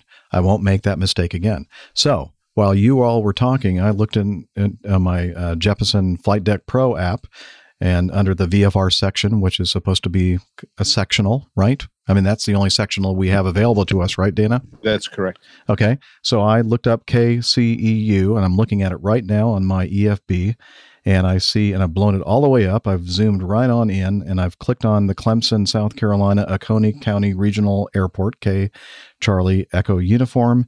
And I don't see anything here, anything, anywhere that talks about the traffic pattern. It says the the lat long, it says the elevation, it says uh, plus five UTC, daylight savings observed. Runways, I'll click on that. Runways, it tells me it's a 5,000 by 100 foot runway, asphalt. Nothing about the pattern. Jeff, because it's very it's a very simple answer. If it's a normal pattern, traffic pattern, it's going to be a left hand pattern. It's but not going to be. But it's not Mark gonna said be- it's a right it's a right hand traffic pattern though. Mark, It's a right-hand traffic pattern on runway seven. So if you look at the sectional, I'm not looking at the uh, AFD or now the chart supplement. I'm looking at the sectional. But if you look at the sectional, normally most airports have three lines on the sectional. They have the name and the uh, three letter three letter abbreviation. Then they have the ASOS or the ATIS or whatever the information channel is. Then they have their elevation and their lighting and that line with the CTAF or tower frequency. And then the fourth line, if it exists, is going to say RP and one or more numbers of a runway. In this case, it does. It says Oconee County Regional CEO. I won't read out the frequencies and everything, but it says RP7. And you, you're saying you don't have that on your chart? None of that. So, th- okay. So then they've removed part of the data that's actually on the VFR sectional from what you're looking at there. Right. It's Interesting. pretty clearly on my chart. So that's what I'm saying. I'm going into a place. Whoop! Again, I hit the lampshade. Sorry. I'm going into a place at night, and it's after tower is closed. I wasn't planning on getting there that late, but um, I. How do I know what if it is a non-standard pattern? Um, yeah, I guess I'm just really surprised that you don't have um, the was it the chart supplement that they're calling it now? No. Well, it's a section. I mean, I'm looking at the. I know it's a, I know it's a sectional sectional, on there, but I mean, if you're if you're so it, perhaps it doesn't make sense for them to have all of that information. Um, but I would think that the chart supplement would be important anyway to have. I would Um, agree. I mean, uh, this is going to be an unpopular statement in that we've had it's been unpopular before, but I, this falls into the category, kind of, to me, to some degree, of the NOTAM problem. There's so much information that the pilots are responsible for knowing. You're, I mean, you're expected, you're responsible for knowing what's on the VFR sectional, even with, if it's not being given to you. But that it's how can you possibly know everything for every flight you take? It's hard enough for Steph or I doing a you know hour and a half flight in a at 100 knots, let alone something that like you guys are flying. Right. Now, granted that the situation that we're going to encounter a, sit- uh, an airport that is very small, non-towered, and it's going to have a non-standard traffic pattern, and the fact that we would even consider joining the VFR pattern at all to begin with is very, very remote. But I'm still saying that it's a possibility, and I would like to know this information. I don't have it available. Yeah, I, I, I'm think we're surprised saying we, that's taken we out of agree your you information. You don't have that information. Yeah. So it would Well, be and, important. and, and let's let's let's face it, Jeff. The charts that we have, all right, on our our uh, um, iPad here, are not true sectionals. right. They are not the in the slightest. charts. They are not. No, I mean, No, they're not actual sectionals. They are not actual VFR But sectionals looking over, because we looking don't over ever. Shoulder we here, it don't looks a lot as- like a as- modified Garmin chart, but it's Yeah, not it's- anywhere it- near it- everything. It, it's a it's basically a VFR map. Is Mm-hmm. really what it is. It just gives you you know, it gives you basic information where the lakes are, where the roadways are, where the towns are, where an airport happens to be. Um, so, you know, it's not a true VFR chart as much as it's just VFR information. We're not actually, uh, you know, it, it- per, per our SOPs, um, w- unless we're 35 miles within inside of an airport visually, we can't operate VFR, period. Well, we cannot accept a visual approach unless we're 35 nautical miles Right. from the airport. But that's not, we're not talking about visual approaches. That's an IFR clearance. Correct. But we we as we as an airline cannot operate VFR. No, if you look at the uh, procedures that we have, it says consideration may be made must be made as to it, uh, it would be safer to enter the VFR pattern, and um, you know, in other words, that to me that implies canceling IFR when you're right in the ATA. Within And, uh, 35 miles of the airport. That's correct. We But again, the take off 35 and land. miles, the 35 miles though, it really that's that's to do with the visual approach. It doesn't say anything about operating VFR. That's visual approach, which Well, is an well, IFR procedure. We don't we don't have the technology. Well, we do have technology, but we don't have the charts to be able to fly VFR. That's what I'm saying. Is we don't have we can file and fly IFR all day long because we have all the appropriate charts procedures, but we do not have the appropriate charts and information to be actually able to fly around VFR. We can vi- do visuals and we can fly a pattern. Mhm. And I agree with you that, you know, I'm looking at the Coney Regional CE Ch- Charlie Echo uniform, and it does say RP7, which would be indicative of the fact that it's a right hand pattern for runway 7. But I'm looking at the same thing you're looking at on my, my iPad, and it gives me no information whatsoever. So if I look at this as a captain and I look at this, all right, well, uh, I don't have the information to be able to fly that airport plane at that airport and be able to fly a VFR because under VFR flight rules, not a visual approach, that's different. I don't I don't have I don't have the, the ability to legally do that. That's what I'm saying. I really wonder if the sectional is in that somewhere, but buried in a hidden layer or something. It's This not. is it. This No, is all not. we have. This now is we all used to uh, when we our flight weather viewer, which was a non-regulatory app, is it was a proprietary thing that we had. The earliest version of it, uh, actually, there was a way for us to to see the the sectionals, but again, it was just kind of a gee whiz if that's there if you want to use it, but it wasn't a requirement for us to operate our standard operating procedures. I, that that just I mean that's absolutely shocking to me that that's that you don't have access to it in your in your tools. No, No. we don't.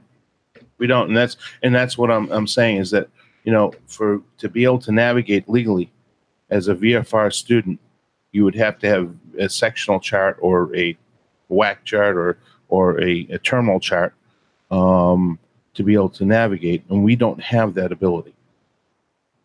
Yeah. You know, and that's why I think the limitation is 35 miles within the airport. We can legally enter in a traffic pattern, absolutely, but we can't navigate. But you can't fly VFR unless you can see the airport and you're in That's range. exactly that's that's, correct. that's really interesting. We we Again, know Just to be Yeah. clear on the 35 thing, that only applies to visual approaches, which is Visual an approaches, IFR. that's so you have to be approach. visual. You have to be able to see the airport. And Yeah. so there's a 35 mile maximum. You can't say you see Yeah. the airport at 60 miles, but if you Right. can see it and you're in 35, you can do it. I, Exactly. I'm still surprised you can do that without a sectional, but But that's not. uh, So we're still talking visual approaches there, which is on an instrument flight Instrument. rules plan, not VFR flying.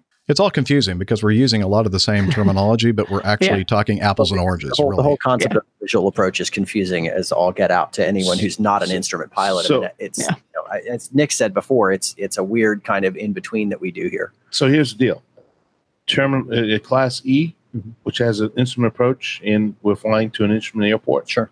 we can fly to it legally. Yeah. Class G, Yeah. technically, I don't think I could fly to it legally. Yeah, that's that's what I'm wondering is whether you. I, I sounds like you Don't probably. I think mean, in an emergency, you can break any rule you want Yes. because that's how it works. But exactly. anything but an emergency, it sounds like you couldn't. I don't think so. Not that there are many class golf airports out there that would you know support a Mad Dog, let alone what he's flying. But Yeah. Most Class G airports, I think, are you know would be very very short runways. three thousand feet or less, unless they're high elevation. Yeah, Yeah. I absolutely agree. So Okay, well, I think this kind of just illustrates uh, that um, there are still a lot of areas in this world of aviation that um, are, you know, make you scratch your head a little bit. And, you know, and I, I guess, you know, Alex kind of spurred this whole discussion. And I'm glad you did, Alex, uh, and because I've learned a lot in the last couple of days. Uh, thank you for, for asking the question. Thank you, uh, Brandon and RH for participating in your you know your professional opinions about what you think about the situation, and I think that um, this has And thanks been beneficial Jim for as well for the Yes. information about. From Jim, uh, also he mentioned the you know the it's been mentioned several times ninety the circular 91. ninety dot sixty six dot Oh, yeah. bravo, and then a couple of ninety one dot something or other else. 91 125 was the other reference that he was. Okay, good stuff. And uh, so it's it's important that we all, as aviators, um, be as educated and uh, knowledgeable as we can as as to as much of this as we can possibly, you know, digest. And uh, the bottom line, of course, though, is just try to run a safe operation as uh, best you can. And communication is so important. You know, letting everybody know where you are and what your intent is, and if there's a conflict, that conflict, then work it out. I'll throw something in here just real quick for you guys to think Sure. about that it just occurred to me. But Part 91 deals with non commercial operations. So it's not particularly applicable to you guys flying into small airports. It's it's actually the, the regulations for non commercial small aircraft. Mm-hmm. It's great. Right, because we're part 121. Well, if Mhm. there's something in 121 to override it, then what's in 91 certainly doesn't apply to you. Yeah, Yeah. I don't think there is anything in 121 that has anything to do with any of this. 91 does apply to 121. Does it? I would I would imagine so because we're, we're, we're still operating under the same rules. I mean, uh, don't get me wrong. I mean, cloud obviously, a lot of the rules apply. You guys probably know this better than I do, but as far as I know, Part 91 is small non-commercial operations. So I would think that either it's included specifically or it's excluded specifically, and I, I don't know which. I, I would We need someone who writes these regulations for the FAA Yeah, Right. to please Dear send in FAA. two cents. Send us And, some uh, audio feedback. record straight once and for all. And Exactly. the reason why I'm saying that is, is if I'm flying a, a a visual approach, which is an IFR Sure. air, you know, IFR flight plan, which we have established, what what I have to do is maintain proper cloud clearance Mhm. per Part 91. Okay.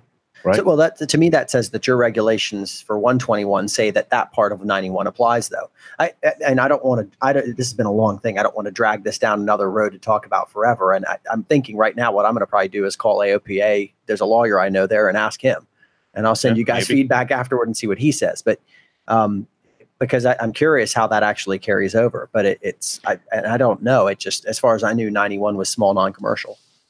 Well, according to uh, RH, Part 91 applies to Part 121 carriers. Absolutely. Abs- I, Okay. I, I, th- I think so too. And you know, we can actually fly Part 91. Actually, we do. When we fly, take an airplane ferry, an airplane for a maintenance ferry down to Mexico or whatever, that's a Part 91 operation. Yep. In Part 91, technically, general operating and flight rules. Yeah. Okay. Not so see how necess- and clear all this is? 121 is just stuff that's specifically applicable to Right. commercial Unless or over. re- scheduled regional scheduled air carriers, so regional and major airlines.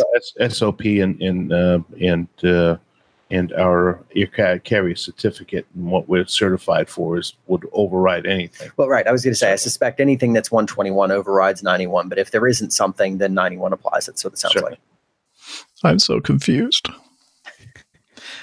Okay. Clear as mud. Yes. Yeah, it is. But you know what? I really enjoyed this discussion. It was a good, uh, yeah. into good the minutia. You know, I know Nick's probably asleep over there, but uh, oh well. He is.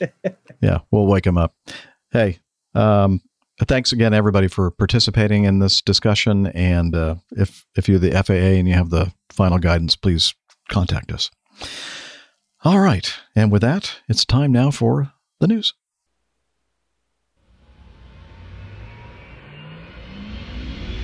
Stand by for news.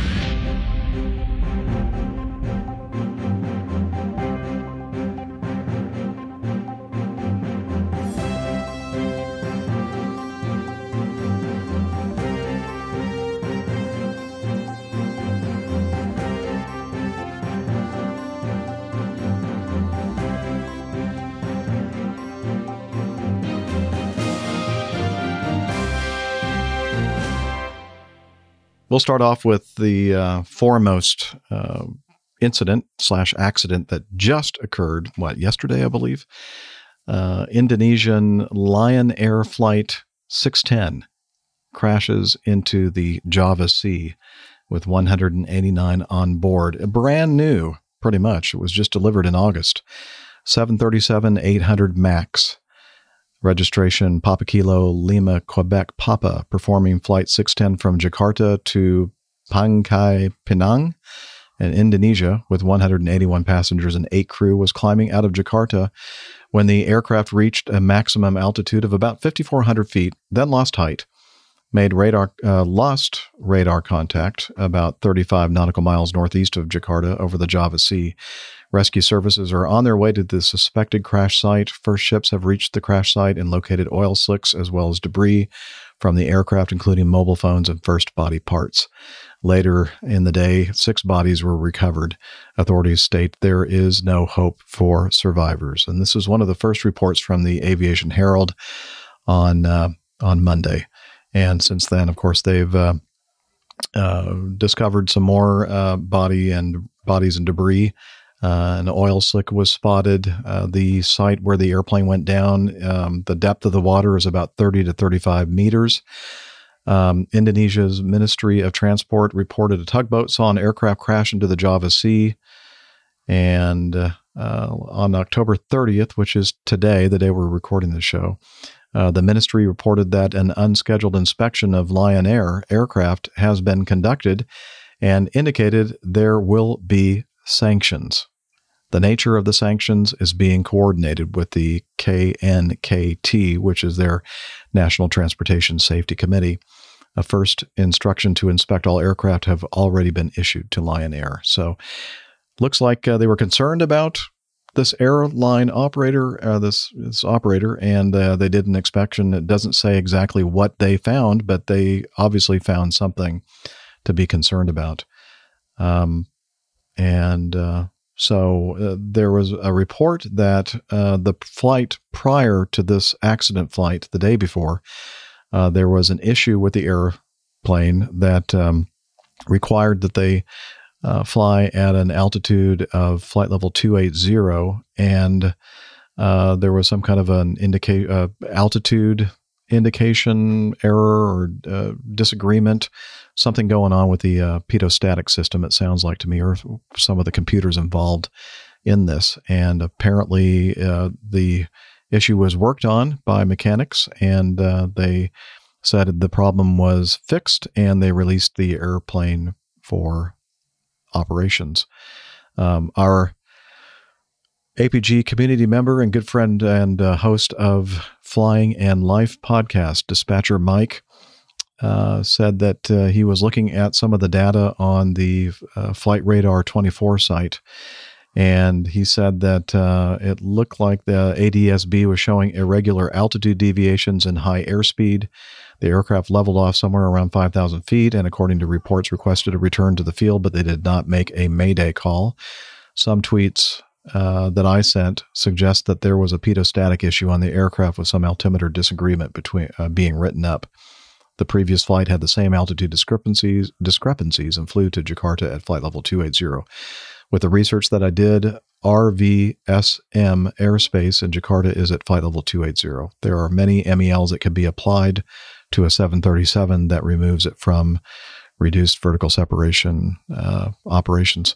Overall, the uh, wreckage of the aircraft only consists of small pieces. The ADSB data shows the vertical speed could have been around 30,000 feet per minute in the end, a very sad situation.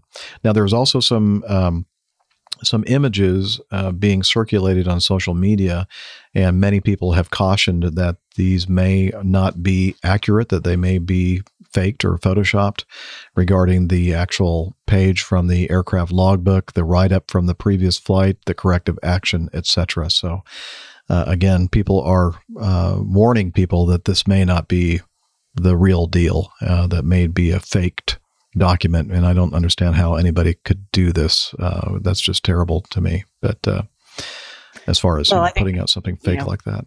Well, when stuff like this always happens, there's always a rush, I think, any anymore to speculate or have information for news media outlets. And I think that's how some of that ends up coming about, which is horrible.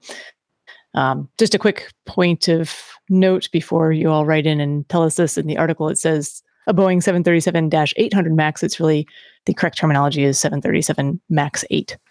So Oh. before you all write in, it says it in the article, which you, it's fine. Okay. Um, just a small point of correction there. That's all. Okay. 737 Max, Max 8. There we go.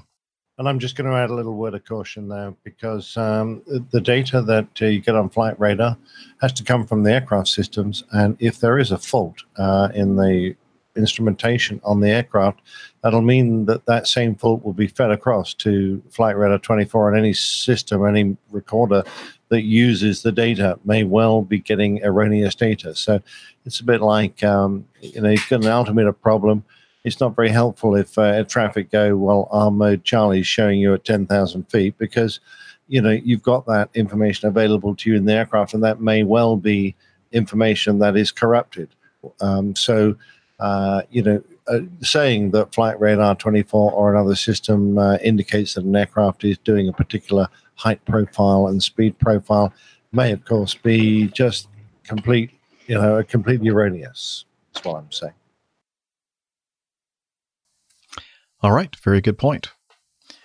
What else is to be said here? It looks like um, if this was indeed some kind of a pitot-static issue and they were getting erroneous data, airspeed data, speed, uh, altitude data, vertical velocity information, we all should know what pitch attitude and power setting we should set to safely fly the airplane. And if we don't do that, we don't know what that information is, then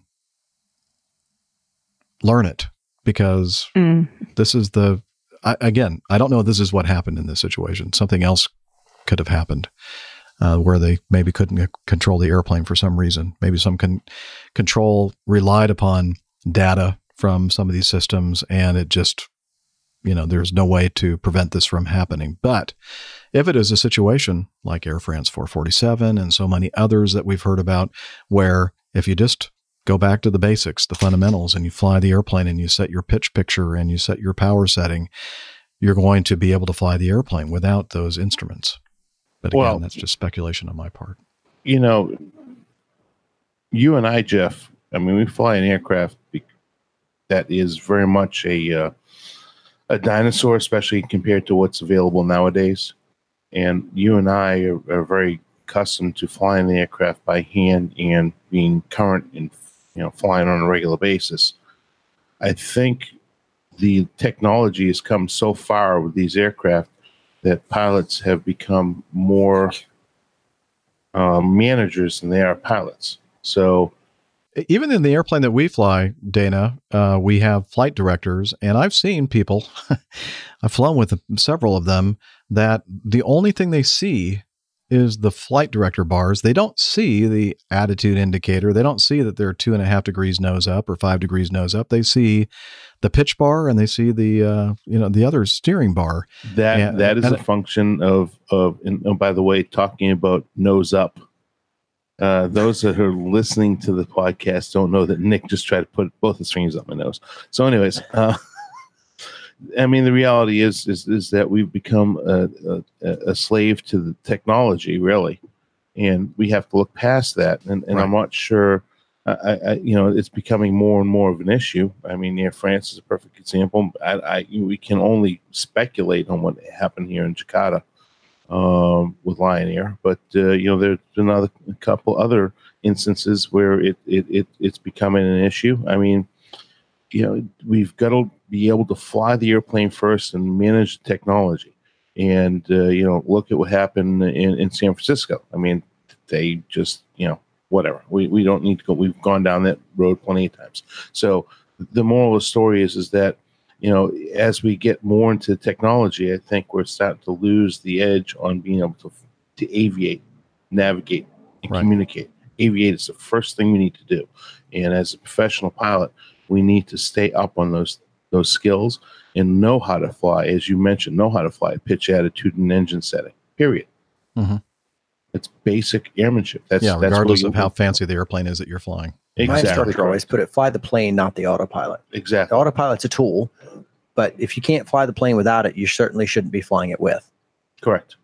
Exactly. Couldn't agree with you more. Amen. Okay. And I'm just saying those talents aren't restricted to people with old fashioned airplanes. No, they're not. And they should Well, not they, be. they certainly shouldn't be. Right. Abs- and that and that's my whole point. It's it's it, it it should be all aircraft, and you know it's all this f- new fadangled technology is useless unless you know how to use the basic thing called flying. If you you can have all this great technology and, and we're just becoming managers. We're not become we're, we're no longer pilots. We need to stay current on our piloting skills. Well, it's, o- I mean, it's okay to be a manager on a flight, but to be a manager, you have to be able to fly without the Absolutely. tech. Like you, to be a manager, you have to be a better pilot. It's not. It's the opposite of what people tend to think. Oh, the autopilot will do it. I just need to know enough to get off the ground and get the autopilot on. No, you need to know enough to know when the autopilot's screwing up, and that's harder than just flying the airplane.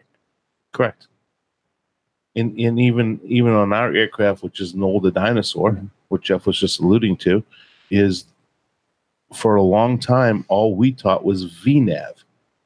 Sure. What about okay, click the autopilot off, fly the airplane. What does it do when it's in IAS? What does it do in, in vertical speed? What protections do I have? How, do, how does everything work? Yeah. I mean, that's, these are things that we need to be continuously thinking about, and very much like on the Airbus. I mean, you, you, you get the Airbus and you have all these laws, right? That, that you know, uh, you know, direct law and I don't know all the laws, but You need to You be know, able click- to know what it's doing. at any click it all time. off and fly Right. the airplane. Understand what the let's airplane's just, telling let's you. just put that one to bed. The laws don't stop you from flying the airplane like an airplane. exactly. They do prevent you from turning it upside down, which I don't think any of us would think would be sensible, or Whee! overspeeding it to the point where the wings fall off, or underspeeding it at the point where it stalls. No, but That is what the envelope protection does. And uh, you, apart from that, you But- can still fly the airplane, uh, even an incredibly advanced airplane, uh, just as basically as you might do a 172. sure, you the- just need to know the laws because you need to know if it changes on you.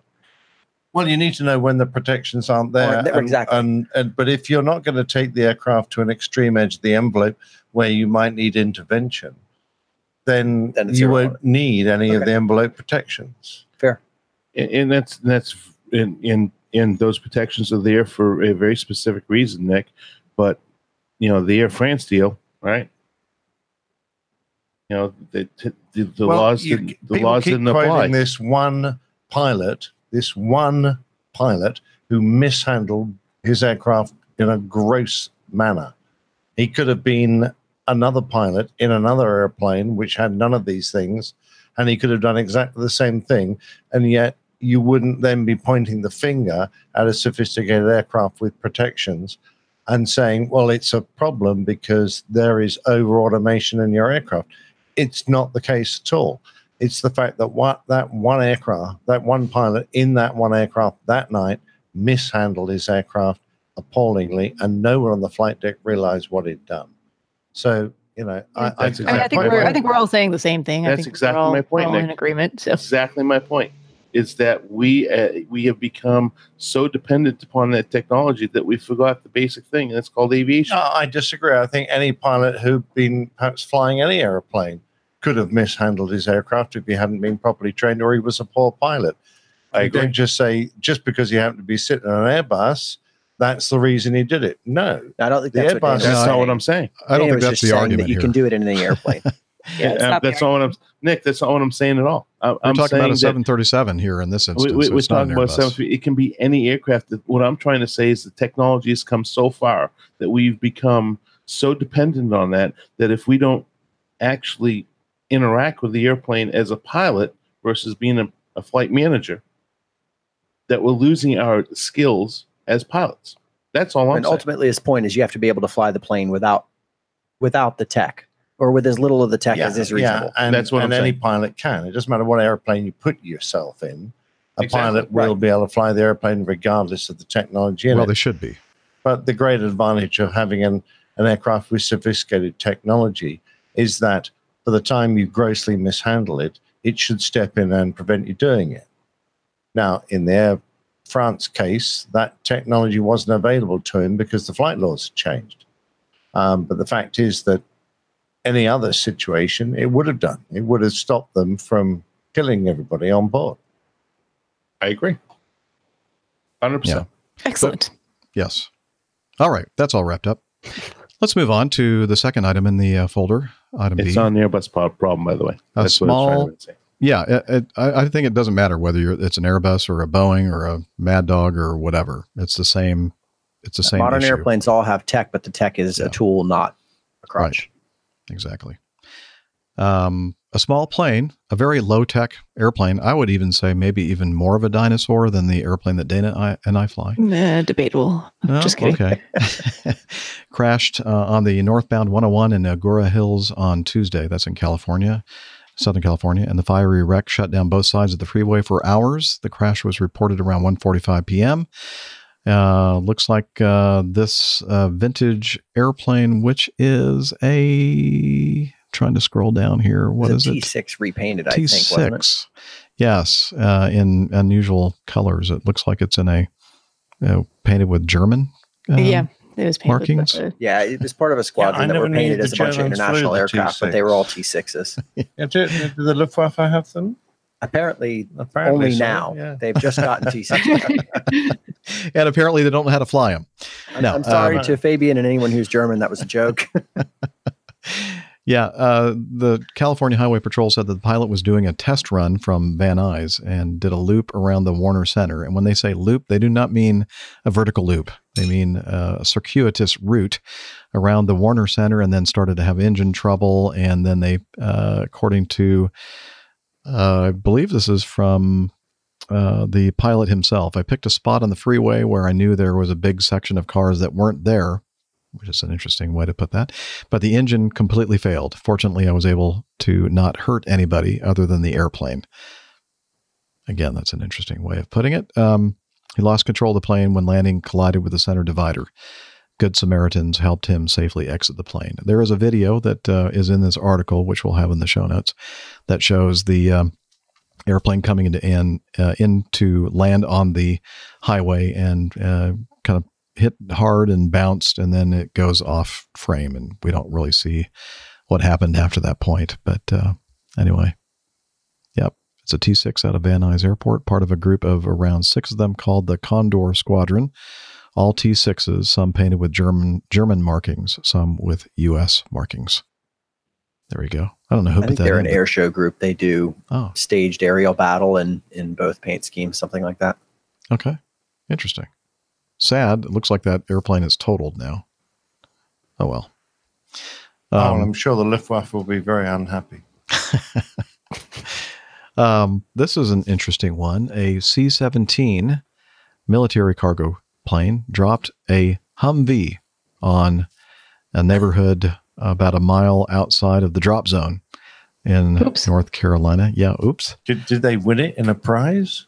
Um, no, but uh, the fortunate thing was that it didn't land on top of anybody or anything, and no one on the ground was hurt. And uh, they were able to retrieve the Humvee, and uh, they um they don't know why the uh, the uh, vehicle was dropped short of or before they were supposed to drop it. I'm sure that whoever was responsible for making that mistake is probably They probably have Um, some questions to answer and some paperwork to fill out and Yeah. maybe some uh, vacation time. yeah They might Without be doing pay. Unpaid. lots of push-ups. okay. Um, I think it landed in some trees, actually, didn't it it? did, yeah. So I guess the trees were damaged. Yeah, I mean that, that part of North Carolina, it's uh, there's a lot of tall pine trees and things around the surrounding towns. So. I guess they were testing say some kind of a. Pardon me. You say firewood. Yeah, firewood. Uh, I guess they were testing some kind of a new drop deployment platform, heavy drop deployment platform. Back to the drawing board, I suspect. Yeah, Go back to the old one. I think that uh, probably the Loadmaster uh, probably pushed the button a, a little bit too early or something. I don't know. Who knows? There was a quote in there that the load hadn't been dropped yet, so someone at least is claiming that isn't the case. But it does sort of seem like that's the most likely thing to me. Yeah. And Item D passenger opens cabin door on plane bound for St. Louis. A passenger on a flight from Mexico to the United States has been detained after he opened a cabin door as the plane was taxiing to the runway. Frontier Airlines Flight 87 was bound for St. Louis, Missouri from Cancun on Monday when the passenger claimed he was feeling ill and became agitated. And the decision was made to return to the gate, the statement said. As the plane was taxiing, the man became physically violent with a flight attendant and opened a cabin door, which automatically deployed the emergency slide. Uh, uh, Kathleen Kathleen Ingham, a passenger on the flight, said the man went to the front of the aircraft and started kicking the cockpit door and asking to be left off the plane after they left the gate. She said he then pushed a flight attendant and opened a cabin door, which automatically deployed an emergency slide. And this is uh, Frontier, as we all know, flies uh, the narrow body uh, Airbuses. So it was probably a 320 or 321. Uh, thank God for the brave men and women that held him in the plane, or for sure he would have been sucked into the engine, she wrote in a Facebook post. Anyway, so uh, this is a case where you can actually open the door because the airplane is not pressurized at this point when we're operating on the ground, and uh, uh, it uh, it is a miracle that the guy didn't fall out the door. So, Nick, can I ask you a question? Yeah. Is the Airbus a plug type or a uh, plug? Plug. Okay. but you don't pressurize until after you've taken off, right? Uh, correct. Okay, I don't think any of us do, we do. unless. Excuse me. Yeah, we have a little um, partial pressure that um, once we start applying power, Yeah, well, that. but they true, don't apply. I mean, it's like doing a no pack takeoff for us. That's the normal operation for them. We don't. We rarely do that unless you're taking off from LaGuardia on a hot summer day with a full load and Yeah, I mean the outflow valve's closed, but the the sugar scoop's open. Yeah, but I'm saying that uh, there is a slight bit of uh, positive pressurization. So That's um, true. I would agree with that. Thanks. Um, and then finally, some uh, guy named Dick uh, sent this in. Rob, Rick, Dick, Hamish uh, sent us this. Uh, Rob Rick Dick. Yeah, Rob Rob Richter's dick. No, no, no. I got enough names. No more names. sure thing, So- Rob Bob. Richter's dick. I think that uh, since he's here and he's the one that sent us this news item, he should read it. He should talk about this. agree. What happened here, Robert? Uh, th- yeah, this is a good one. Brian Andrew Macteams, Mactemes, pilot for Sun Country Airlines, was arrested and accused of having a gun in his carry-on suitcase. Uh, the Lee County Sheriff's Office. That's Okay, probably a, heading. photo cap. A Sun Country Airlines pilot was arrested and accused of bringing in a gun to Southwest Florida International Airport Friday night. According to a Lee County Port Authority arrest report, 54 year old Brian Andrew McDemise was arrested when a TSA agent found a firearm in his carry on suitcase as he went through security. Uh, of Minnesota told a Lee County Port Authority police officer that he had packed his own bag. Officer found a Keltec 380 pistol in the second zipper pouch on the front of the suitcase. It was loaded with six rounds, the report states. Lovely. Uh, yeah, so apparently he, let's see, he declined to answer questions, opting to ask for an attorney. Um, and according to TSA, a passenger may transport an unloaded firearm in a locked hard side container as checked baggage only. So there are three or four ways there that he was violating it, and apparently he's a pilot. Uh, I can confirm he is a pilot for Sun Country, said Kirsten Wanker, a spokeswoman for Sun Country Airlines. But she added, in the interest of respecting the privacy of and preserving the trust of all our employees, we do not comment or confirm details related to individual employee conduct or work performance. And he remains in custody with bail set at $5,000. Now, I wonder if he were a flight deck, um, off, federal flight deck officer, it would have stated such in this article, maybe. And I'm not sure what kind of uh, pistols that they are issued. If they're a Keltec, No, it's a it's a 380. It's a forty cal. A K- Okay. Keltec 380 is a it's a small like it's a subcompact, very Ah. small concealed carry pistol. which will do no damage. well, I bet you if it well, it might do a little damage. Yeah, it's, If you it's put it against your head and pull the That trigger, would what do you well, reckon? that that that would, but I know, was thinking of other sensitive areas too. Um, We're gonna take Anyway. one, stick it in Dana's crotch, and see if it causes any damage. Impossible. That's that's steel down there. Yeah, they come from Boston. Bulletproof. Bulletproof. Oh, anyway. So another case of uh, just being an idiot. Hmm. Uh, yeah. Anyway, Well, I mean, her name says it all. It does. Wanker. that's wanker, I think by it's the way. Winker. He's a Yeah, wanker. wanker, not Sorry. wanker. That's not good. I think Rob put a special little spin on it. Okay. And oh, never mind. I was going to hit the that what's that's what she said thing, but forget it. All right, that's all of our items in the news folder for today's show. Thank goodness. And uh, now it's time for your feedback.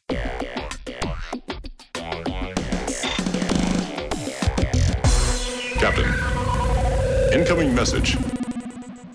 Okay, now, due to the magic of podcasting, uh, we were last recording on Tuesday evening. I was in Birmingham, Alabama, and uh, Captains Dana and Nick were in Washington, D.C. with Robert Fairbairn at his studio. And we kind of ran out of time and decided that we would finish the rest of the show at some later date. And this is the later date. It is now Saturday morning, uh, the what day? The 3rd of November. We're in a new month, actually. And uh, so that's that's where we are. We're going to continue with the show and uh, start with some feedback. But before we do that, let's um, just quickly catch up with uh, what has happened between Tuesday night and Saturday morning for everybody. Uh, Captain Nick, uh, how you doing? You recovered yet from uh, Tuesday night? Uh, yeah, I recovered uh, before I got airborne and flew home, but I have to say the flight home was a bit of a trial. It's, it's it's a long night flight, never very nice, and London was a pretty awful weather. You know, heavy rain, showers, wet, and gloopy and nasty. But we got in all right. Um, my uh, lovely first officer did a great job. Anyway, um, since then I've done not much, um, but we are. I am trying to tee up a little meet up with Steph, who is, of course, we know running her marathon um, on Sunday. Now I get into New York on Sunday. It'll be too late for me to uh, see Steph uh, finish the run, which is a crying shame because I, I land quite late. Um, but the next day, we are hoping to get together for brunch. So that'll be Monday morning. Uh, so I don't know what time brunch is, somewhere around 10 or 11 o'clock, perhaps. And it'll be somewhere around Manhattan, but we haven't decided where yet. So uh, time and place TBD. Uh, we will obviously post something in Slack when we've decided, and I'm leaving it very much up to Steph as to uh, how fit she feels, whether she wants to make the journey, and in fact, uh, it depends to a certain extent where she's overnighting uh, after the marathon. So that's a possibility on uh, Monday. And just a little bit of notice I'm heading for Berlin um, at the end of the month. I plan to take uh, uh, my lovely wife uh, out there for a few days. We hope to uh, visit some of the Christmas markets in Berlin, which are kicking off at the end of November. Um, and I'll be staying with one of our lovely uh, listeners, uh, Tillman, in the Circus Hotel in Berlin. And um, of course, he has that fabulous little microbrewery uh, right next door to his hotel. It's all part of the same thing. Uh, and uh, we were thinking about having a little meetup for any of our listeners who happen to be in that corner of Germany or, or anywhere else if you fancy a trip into uh, Berlin. And the, the best day is probably going to be Tuesday, the 27th of November. So uh, if you happen to be in uh, available uh, or in Berlin uh, on Tuesday, the 27th. Uh, probably, I'm guessing evening. I, I, we haven't really discussed the time, but evening would probably be best for most people. Um, then uh, we're going to get together in the uh, Circus Brewery uh, and um, we're going to have a few beers because I've got my magic tankard, which apparently fills itself up, which Tillman gave to us a couple of Farnboroughs ago when he made the journey all the way over from Berlin to uh, Farnborough to meet us. What a lovely bloke. Uh, what a lovely time we had. uh, chatting to him, and I'm really looking forward to remaking his acquaintance when uh, we go over to Berlin. So, just thought I'd mention that, and perhaps people can pop it in their diaries. I have not yet had a chance to uh, use my bottomless tankard. So, one of these days. Yeah, or your tankardless bottom. Yes. Not sure what that means, but yeah, right. So, Dana, uh, you uh, were also up late on Tuesday evening, and uh, you made it back to your layover hotel and the rest of your trip. How did all that go? Well, uh, yeah, after a wonderful evening uh, by our wonderful host, uh, Robert, I made it back to the hotel and then flew four legs on, uh, what would that have been, Wednesday. And then uh, on Thursday, uh, finished three legs, even despite the bad weather here in Atlanta. Uh, made it back in uh, pretty much on actually ahead of schedule, about 20 minutes ahead of schedule. So I don't want to give too much away on that because I'm planning on, uh, as long as I have some time this week, uh, recording a uh, um, crew log. Crew log, yep. So that way, uh, give some extra information to our patrons out there. It was uh, it was a good trip. I had an excellent FO. He's a very sharp uh, helicopter pilot from the Army, which is uh, rare. We don't have a whole lot of Army pilots. Is I it? mean, it's very, very rare to find a sharp one. yeah, that's what it sounded like.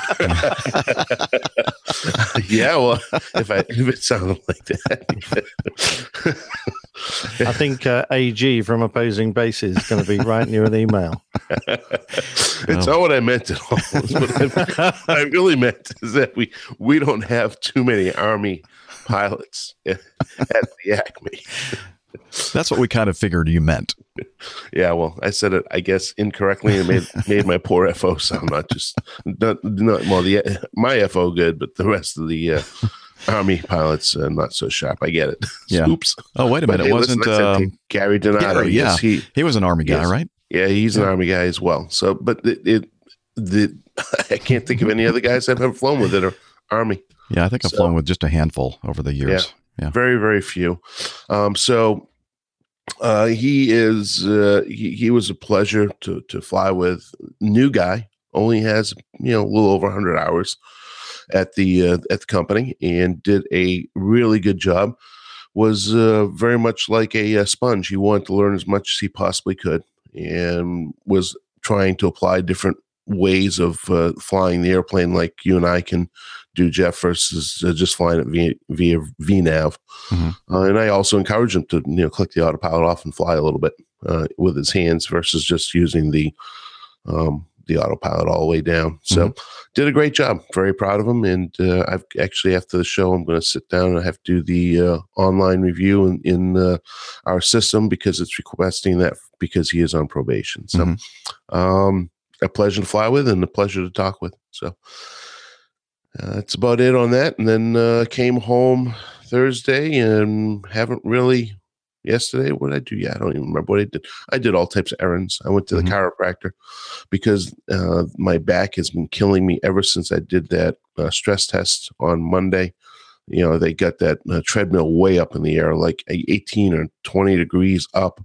You know, I was at a f- pretty much at a full run to get my heart rate high enough. Uh, guess that they were, I guess it shows I'm in decent shape. Yeah. So um, it took me, I think, 10, yeah, 10 minutes to get it all the way up. Um, that didn't sound very good. keep to keep get going. my- to get my heart rate all the way Okay. up. Yeah. Sounds like you need one of those little blue pills, mate. no. but in doing so, I, I tweaked something in my back and I've been in pain ever since. I went to the chiropractor yesterday. I met up with a really good buddy of mine for lunch in honor of his birthday yesterday. And now I'm here doing the podcast. And I started, uh, um, Liz just said in the, in the chat room, no wonder Julie's at urgent care. Oops. Yeah. So, anyways, uh, yeah, a pretty pretty uh, good week, and uh, I will fill in a little more on the uh, on the actual trip and go through a lot more detail uh, when I do the crew log. Oh, okay. We look forward to that. Yeah. And let's see. For me, uh, I finished up my trip. Uh, the next day was the next day we were in uh, Madison, I think. Yeah, Madison, Wisconsin. I met up with uh, Chris Ott. And didn't record anything, uh, but he picked me up from the hotel and took me to a uh, barbecue joint in um, actually very close to the Madison airport. And we had a wonderful uh, late lunch and spent uh, a good part of the afternoon together just talking. It was great. And uh, so thank you, Chris, for driving all. He lives up near Oshkosh and drove down to Madison to uh, meet up with me. So uh, that was a, a great time. Uh, thanks again for that, for treating me to a wonderful barbecue lunch.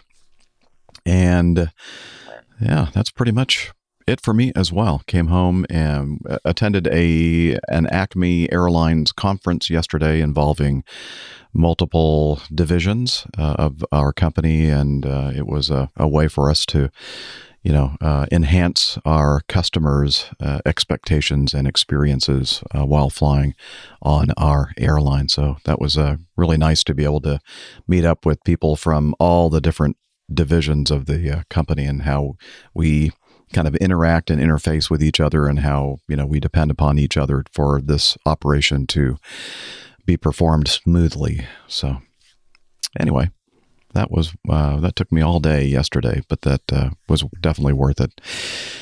Okay um, i think we're all caught up. Oh steph as uh, uh nick just mentioned is in new york and uh, she'll be running the new york marathon tomorrow morning. So how many? How many is that this year so far? I don't know. Three. Probably. I don't. I, I know have, she I ran would- the Boston Marathon. She ran the Chicago. Mhm. No, she did not run the Chicago this year, did she? No, I think she did. Yeah, She she, was in did. Oh, yeah, she did. Yeah. She- Yeah, Chicago, the- New York. personal best at Chicago. hmm So that's definitely three that I can remember for sure. Yep. Yeah, we lose track. She runs so It's many. we- amazing. And all those 5Ks and other runs she does uh, on top of everything else. Yeah, she did it. Uh, Charlotte one last week, was it? That she did her Yeah. personal best as well. I mean, she's absolutely, positively amazing. Yeah, she is. So good luck, Steph, tomorrow on your on your run. Okay, so now let's get into the feedback. Um, and let's start off with uh, item two, uh, Chris and Captain Nick. Why don't you go ahead and take this one, sir? Uh, so this is Chris saying hello, Jeff, uh, Steph, Nick, and Dana. I'm Chris from Cambridge in the UK. Nice place. Long time listener, patron of the show, second time sender of feedback. Well, send us some more, Chris. I'll make this fairly quick as my wife thinks I'm cleaning the house. Well, nice one. I was following a story here in the UK recently where a 15 year old girl purchased a sandwich from a Pret a Manger coffee sandwich chain we have here in the UK and probably elsewhere in the world. Unfortunately, the sandwich contained undeclared sesame seeds baked into the bread, and she had a severe sesame allergy. Uh, cut to the chase, she boarded a flight after consuming the sandwich and died on board. A very sad event. Um, what interested me, however, was that during her inquest, the coroner slated British Airways cabin crew for not using a defibrillator, which was on board during the approach into Nice airport, for reasons which I'll copy from the relevant news article, and that's below. So uh, the B, oh yeah, BA. This is the uh, the little bit that British Airways said. BA head of cabin crew services uh, John Harris said it was a formal requirement of his training to ensure that cabin crew uh, were in a in a position on landing so they could get passengers off the aircraft in case of an emergency. He said, without sounding sounding harsh, the coverage of doors takes priority. There were only five cabin crew on that particular flight, and the aircraft had four sets of doors, totaling eight, and one cabin crew member was out of action. So we literally had the minimum number of crew to cover those doors.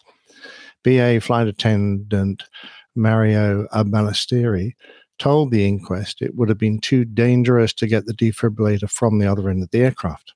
So Chris carries on. Uh, I was wa- just wondering what your thoughts were on this. Whilst the crew obviously have very specific roles to play during approach and landing, I read this article struggling to believe that it would have been completely impossible for one of the junior cabin crew members to move from their position for 20 seconds to grab the AED uh, and uh, pass it to the junior doctor who was attending to the girl in an attempt to try and give her the best possible chance of survival. Even if having gotten to that stage, it was unlikely anyone was going to be able to bring her back. I don't know anything about cabin crew procedures and regulations. I wondered, Nick, whether this incident had been brought up in conversation at Acme Red between you and any of your cabin crew. It would have been interesting, uh, or it would be interesting to hear all of your perspectives. And Steph, from a medical point of view, sadly, she's not available today. But uh, if someone has gone into cardiac arrest from being unable to breathe through anaphylaxis, is it even possible to resuscitate? Uh, it must have been exceptionally difficult for the cabin crew to sit at their positions, watching this girl die in front of them uh, and her father, knowing that the rules prevented them from moving and providing assistance during a critical phase of flight. A completely horrendous situation for all involved. As for me, I've been working through my PPL recently. I've completed both solo nav flights and I'm just waiting for the weather to pick up so I can go on my QXC cross something cross qualifying cross country at a guess, uh, which for me will be Cambridge to Northampton Sywell, onwards to Peterborough, Peterborough, Peterborough. Peterborough. According to yes, according to Chris That was obviously for guy. me. Peterborough. Peterborough. Yeah, Conington, and then back to Cambridge in one of the club's one seven twos. Fingers crossed, I'll get this that done this week. Then, assuming uh, I make it round okay, it'll be time for my skills test. Cheers, blue skies, etc. Chris. P.S. Got another couple of bits to send in that crossed my mind recently, but we'll send separately. So we look forward to hearing that. Right. Um, now, the reason I specifically wanted to cover this one, Jeff, was because I spoke to uh, at length to my senior cabin crew member on the return flight uh, from uh, Washington and uh, sort of posed him, put him in the same scenario. Lovely bloke, uh, Italian called Riccardo. Uh, and um, he said that uh, the cabin crew have done their best to find out through uh, various means what went on during the flight. I haven't seen any formal incident report, and they haven't had anything officially circulated. So this is all what we would term galley FM. So you know the the cabin crew of all airlines, um, you know, they have a, a, lot of uh, ways of finding out what happens. Not all of it is, of course, accurate. So galley FM can be just nothing but gossip. But uh, anyway, uh, he uh, said that uh, the thing that surprised him was that they didn't uh, let the doctor know that they had a defib on board. They had decided that there wasn't going to be uh, time to bring it out and use it, so they didn't bother letting him know. Uh, so even if the cabin crew had been um, required to be at their doors, the doctor um, wouldn't have had access to it. Now, I know these machines are simple to use, but uh, certainly, and I can only now go by our regulations and not by uh, the airline involved BA. Uh, and the we're not allowed to allow, uh, not allowed to allow, we're not permitted to allow a doctor or medical volunteer to use the defib on board.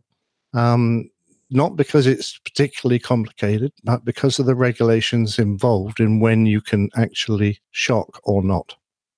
And here there comes that dreadful term health and safety because there are certain periods during the flight where the risk of uh, shocking the surrounding people as well as the patient uh, are so high because it might be uh, there might be turbulence uh, during the landing phase. The aircraft moves around a lot, and it would be very easy for someone to stumble over the patient just as you were shocking them, and you could end up uh, stopping someone's heart who was just trying to assist at the same time as you're trying to start the heart of someone who is in cardiac arrest.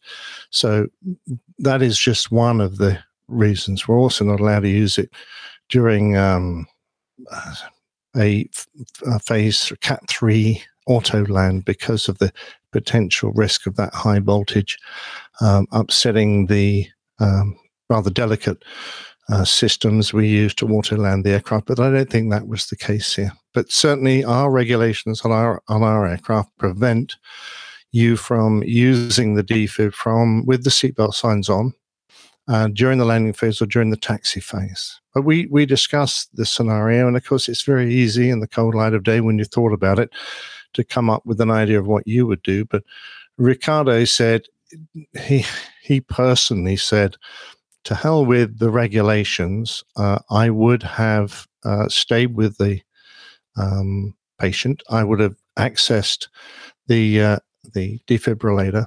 I would have used it in a safer moment as I could if it was uh, advising a shock, because that was obviously the last chance. Now, without Dr. Steph here to advise us as to whether that defibrillator would have had any meaningful effect, uh, we can't be sure. But of course, anaphylaxis uh, usually affects uh, the patient's uh, ability to breathe. Um, and uh, of course, without oxygen going into the lungs, it doesn't matter whether the heart's going and pumping the circulatory system without oxygen there and available. And sadly, the de- death is almost inevitable because uh, the brain needs so much oxygen. When eventually runs out, it's going to shut down. Eventually, it'll cause death. Now, uh, it's such a difficult situation, this, and and it's very hard to double guess. And I've no doubt the crew involved will be having dreadful thoughts of what occurred on their aircraft for the rest of their lives, let alone the family involved and everyone else who this story has touched. So I really do try and treat this particular incident with a huge amount of sympathy for everyone involved because it obviously didn't go well. But that was the thoughts of our crew. Now, I don't know if you have any um, thoughts from the way your system works.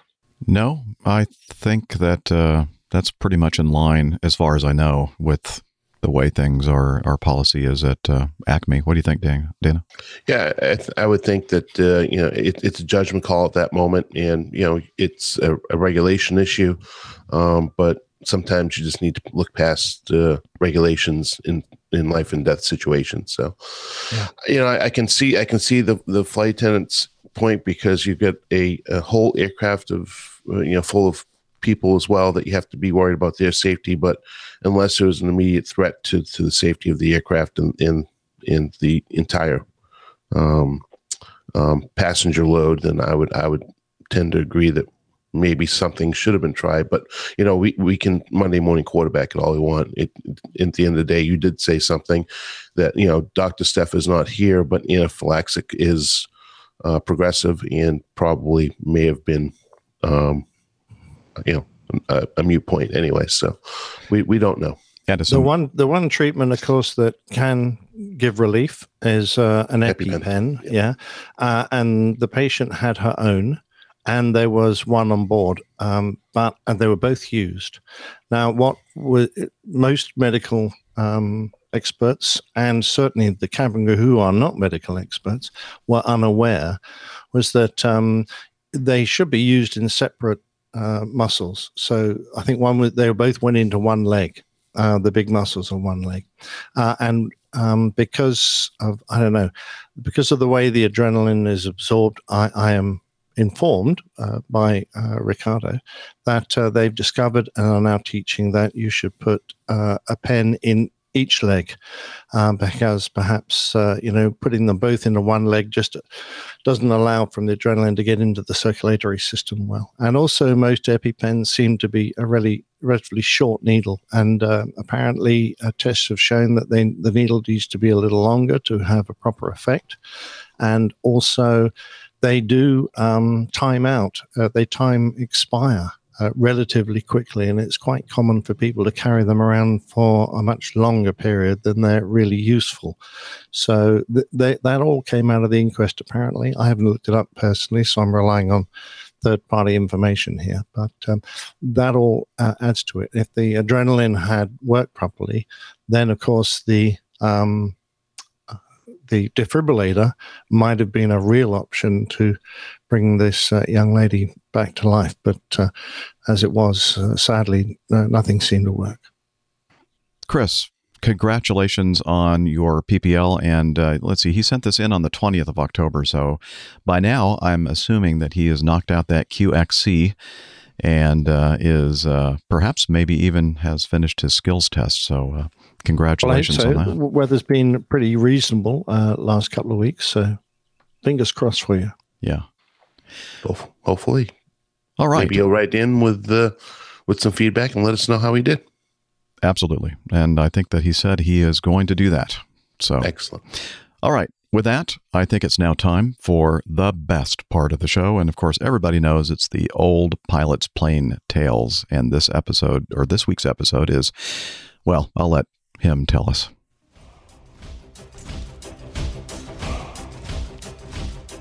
The old pilot's plain tales. He flies east, flies north, flies west, flies undone. There were periods during the First World War when the average life of a pilot was measured in days, and their time in the air by a handful of hours, assuming, of course, they completed their training without killing themselves, which were about the same odds you got from spinning a coin. So anyone who volunteered to take up the challenge of climbing into a flimsy kite like structure of wooden wire covered with painted canvas and powered by a primitive and unreliable motor that often only had two settings, on or off, was, in my mind, a hero even before they first tried to get airborne. Those gallant young men often took to the air to escape the awful conditions, the death and destruction, gas, disease, and torment that was their life in the trenches. They fondly imagined that a life high above the stinking foul war below would be clean and brave, man against man in modern chivalrous combat. Perhaps that was in the mind of a 22 year old Lance Corporal Johns, who had served in Gallipoli and then on the Macedonian front in Greece, but who was recovering from malaria in hospital. Johns was an Englishman born towards the end of the 1800s in Hertford to a modest couple. His father was a tailor, and his mother the daughter of a master butcher. Christened William Earl, the Earl coming from his mother's maiden name, he had a happy upbringing, attending a local Hertford grammar school. Here he became part of the school's cadet corps, and where he excelled at rifle shooting, despite calling his time with the cadets a silly game. In later life he commented that none could guess that within a few years most of them would be doing these things in grim earnest on the war stricken fields of Flanders, or that before the First World War was over, nearly a third of them were to die on that same battlefield. William was keen to enter the army, but when he left school in 1907, his father arranged for him to become articled as a surveyor.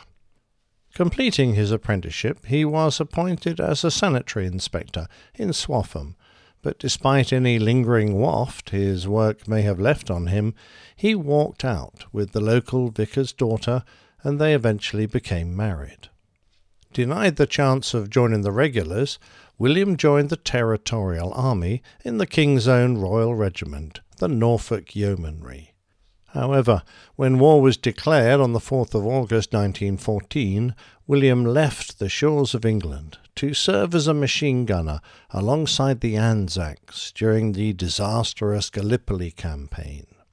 When they finally stole away from their trenches on the peninsula in the middle of the night, they left a quarter of a million dead men behind, with many more who were maimed physically or mentally. After contracting malaria during his next campaign in Salonika, one of over 63,000 men to do so, he was in hospital recovering when he had an epiphany and decided to join the Royal Flying Corps. It seemed to me, he said, that there was no point in dying standing in squalor if one could do so sitting down in clean air. Commissioned as a second lieutenant, Johns began his training at Number 1 School of Aeronautics at Reading and the aerodrome at Coley Park, where he learned his trade as a pilot in a Maurice Farman Shorthorn. His first posting was as a flying instructor. There are many astonishing tales of death and disaster from these times, and Johns himself had a number of spectacular crashes and forced landings from failed engines, one on his very first flight. He once wrote off three planes in three days due to engine failure and must have destroyed over ten. Had he been a German fighter pilot, that would have made him an ace. In July 1918, he was posted to number 55 Day Bombing Squadron to fly the de Havilland DH-4 heavy bomber out of Ancelot near Nancy in France. They were nicknamed Flying Coffins because the petrol tank was between the pilot and his rear observer and a good target for enemy aircraft.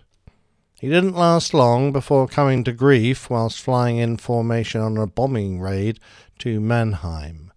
Johns, together with his rear gunner, Second Lieutenant Amy, were hit by anti aircraft fire and their fuel tank holed. Forced to drop out of formation, they were easy prey for a dozen or so German fighters, and their aircraft was shot to pieces. Amy was killed, and Johns had his goggles smashed by bullets before being wounded in the thigh. Eventually, his engine was hit and stopped, spraying petrol vapor everywhere. Luckily, the flames held off, and Johns crashed in a German field, passing out. When he came to, he managed to clamber out of the wreckage, but he couldn't get Amy's body out captured by local Germans who had witnessed the recent bombing of a Sunday school, he was given a rough time until the pilots who shot him down came to rescue him. After that, he was treated with great camaraderie, but apart from a couple of escape adventures, he remained in captivity for the rest of the war. He returned to his family on Christmas Day 1918 much to their astonishment, as he had been listed as missing, and until he walked through the door they all thought he was dead. He returned to the active list in the newly formed Royal Air Force and promoted to flight lieutenant, joining the Inspectorate of Recruiting in London's Covent Garden.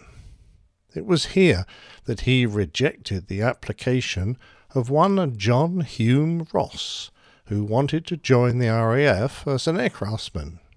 To William's amazement, higher authorities stepped in, and aircraftsman Ross, or how he is better known, Lawrence of Arabia, was permitted to join after all. But that's another story. When William's commission came to an end in 1927, he started a career that turns this story into something more than a tale of a brave but unremarkable pilot of the First World War, into something rather special. Being a bit of an artist, William started making a living by selling his work to various magazines, such as the Illustrated London News. He specialized in aviation art and, with a growing reputation, worked for the magazine Modern Boy, not only painting but writing a few articles. Credited as our aviation expert, soon his byline became Flying Officer Johns. A few books followed, and William was invited to become the editor of a new magazine, Popular Flying. As part of the very first edition, the new editor wrote some authentic flying stories about the war and decided to create a fictional pilot whose adventures the readers could follow. The chap that William invented was called James Bigglesworth, better known as, and later to be recognized in just about every corner of the civilized world as, Biggles. Before long, a collection of the magazine articles were assembled into the first Biggles book, The Camels Are Coming, and the flying hero that so many of us know and love was properly born. Initially authored by W. E. Johns, before long William gave himself the pen name we are more familiar with by adding an honorific to become Captain W. E. Johns. Peppered with the sort of exclamations that we all mimic from time to time, like top hole, grand, good gracious, by Jove, cripes, infernal damnation, and such, the books were filled with the daring do that all boys of the time loved. Before long he had taken on a few chums to share his adventures. The Honourable Algernon Lacey, a cousin, and better known as Algy, and Ginger Hebblethwaite, a runaway teenager from Yorkshire who Biggles recruits into the team. Other characters included Lord Bertie Lissie, who flew with a hunting horn and a monocle, Tug Carrington, a boxer, Flight Sergeant Smythe, his mechanic, Colonel William Raymond of British intelligence, and Biggles's greatest opponent, the dastardly Prussian Erich von Stalhein. Biggles starts off as a teenage fighter pilot, or scout pilot in the vernacular of the time. He joins the RFC underage, having sort of lost his birth certificate. He represented a very British hero, growing from a slightly hysterical youth prone to practical jokes to a calm, confident, competent leader, combining a thoroughly professional approach to flying with a gentlemanly air. Biggles progresses through both wars and beyond, being given many missions by the military and British intelligence before finally working for the Special Air Police.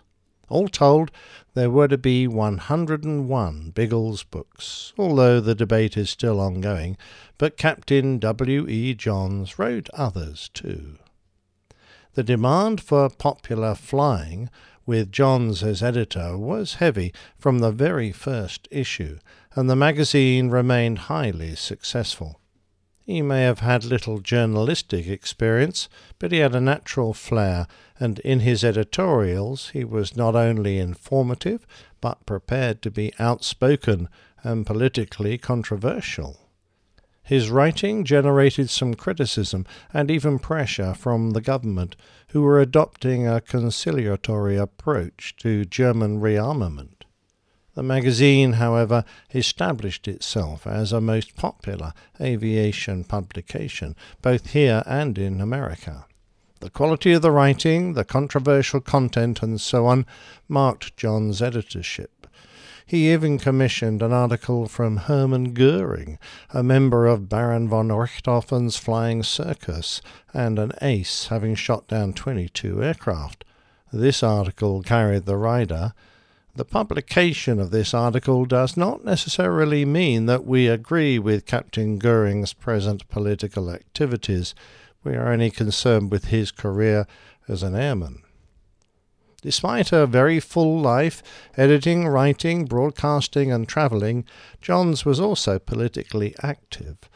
The international situation of the 20s and 30s was a cause of great concern to him, and the government not only wanted to reduce money to the RAF, but was even talking of disbanding it.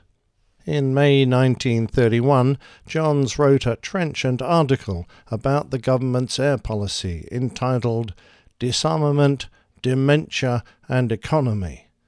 He was not the only one concerned a speech was given in the House of Commons by Lieutenant Colonel Moore Brabazon, who Johns quoted, in which he said, The enemy of the Air Force is not across the Channel, it's in Whitehall.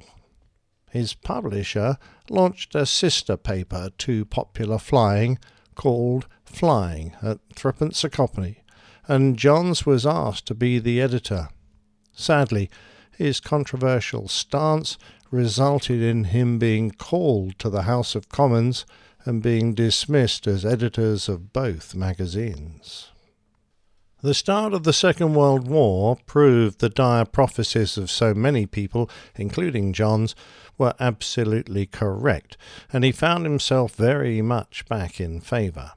He hoped to get back to flying, but he was now 46, so the Air Ministry appointed him as a lecturer to the Air Defence Corps, which became the Air Training Corps in 1941. During the Second World War, it was recognized what a great recruitment tool Biggles had become, and the Air Ministry asked Johns to create a female counterpart to aid recruitment to the Women's Auxiliary Air Force, and so Worrals appeared in 1941. The War Office didn't want to be left out of all this excellent recruiting methods, and so in 1943 a commando officer, Gimlet, appeared. The effect of John's books is not to be underestimated. Many pilots of the era, myself included, albeit a little later, will tell you that their inspiration to fly started with the Biggles books of Captain W. E. Johns that they read as a small boy. After the war, Johns, who by now had left his first wife, although he continued to support her and their son, and he moved in with another lady who was to be his companion for the rest of his life. His success as a writer was by now well established, and his books, particularly the Biggles series, were being translated into many languages, even German, which sold very well and, amazingly, were widely read by German children. Only in America were the books not popular, being considered too British for their taste. Biggles' stories were also broadcast on the BBC, but it was in Australia that Biggles on radio became a true institution. In the 1960s, Johns found himself, like Enid Blyton and other long established writers of children's books, accused of racism, elitism, and all the other isms you can think of, with his books being removed from the library shelves. A period of political correctness was about to condemn these books for using the common language of the time and draw conclusions about their authors that were neither fair nor correct. Another distasteful aspect was that it was only after his death, when he could no longer defend himself, that these attacks increased. It was on the 21st of June 1968 at 8:30 in the morning that William stopped mid-sentence whilst writing Biggles does some homework in order to make himself and his partner a cup of tea. He went upstairs to her sat in his armchair, and suffered a fatal heart attack. He died immediately. He was 75 years old. Although the name he brought into common usage is often used as a parody of times past, Captain W. E. Johns was not just an author, he was a warrior who fought well and fought bravely. With titles like Biggles Goes to War Biggles' Secret Agent, Biggles Defies the Swastika, Biggles and the Black Raider, Biggles and the Gun Runners, and Biggles flies north, south, east, and west. Captain W. E. Johns' writings motivated generations of boys to seek out the thrills of flying with their tales of adventure, mystery, intrigue, bravery, comradeship, and fair play, all within a world populated by brave pilots and marvellous planes. What more could a youngster have wanted?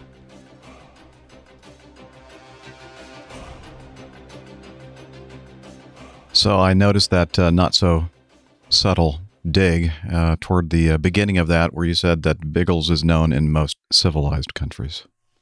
Uh, yeah, uh, I got it. I heard it. Uh, you see, you've heard of Biggles, though. I mean, Yeah. you may not have read any of, of the books, but everyone weren't- knows the name Biggles. They weren't so popular here in the U.S. as far as I'm aware, anyway. No, that's that's right. They at the time they were considered, uh, you know, they didn't really suit your taste. I think. Yes, too British. yeah, exactly. but that, but that's the kind of the attraction because it was it was uh, Britain and Empire, and he flew all around the Empire doing his thing, you know, in his biplanes, whatever. And it was they were great adventure stories. It, it was the uh, era when um, many boys grew up to those fabulous, uh, rather now um, uh, anachronic. No, that's not the word I'm looking for. Um, help me out. Mm. Yeah. Okay. Anyway, or rather, uh, um, I, I know the word you're looking for, but I can't get it either. yeah, I know. Yeah. Uh, main man Michael will probably come up with it. Yeah. It- anachronism. So Oh, there you go. it's not Anachronistic. anachronism, There we go. anachronistic. Thank Liz. you, Liz. Yeah, um, books uh, about uh, boys' adventures. So there, there were many of them uh, in the UK, and, and lots of magazines and, and annuals that you used to get. And Biggles was just part of that fantastic thing. Yeah. Excellent. Um, and so you mentioned that uh, his books were taken out of libraries because it wasn't uh, politic, politically correct. Is that still Well, the that's case? right. Uh, you, Uh, how do you uh, find? Well, I, I, I think the, the books are still in print, Mhm. uh, and you can buy them on Amazon. oh, you go. Whether they've been tied it up and had it had uh, the various terms that were common at the time and are now considered quite insulting, uh, removed from them and replaced. I don't know, but Enid Blyton, one of the famous uh, um, children's book writers, suffered the same fate, and she uh, wrote. She was one of the most prolific authors uh, that we ever had, and uh, I think people, um, you know, just overreacted a little bit. Um, but there you go. Um, yeah, Yeah, and the same thing as ma- uh, Main Man Micah points out. You know, this uh, Tom Swift and the Hardy Boys uh, book series, same kind of thing uh, occurred. And then I'm thinking also Mark Twain and Huckleberry Finn. Well, that's exactly what I was going. To I mean, I read the Adventures of Huckleberry Finn. You see, I, I read your books. You didn't read mine, but there Well. you go. Which I think is rather unfair of you. Sorry. Um, and uh, yeah, there were some words in there which uh, wouldn't go down well now if you use them in uh, in everyday Right, right. Well, very interesting. Thank you, Nick, for uh, putting that one together. And uh, Well, I know it'll please everyone that doesn't come from the states because we all know about him. it, it pleased me too. Okay. Good.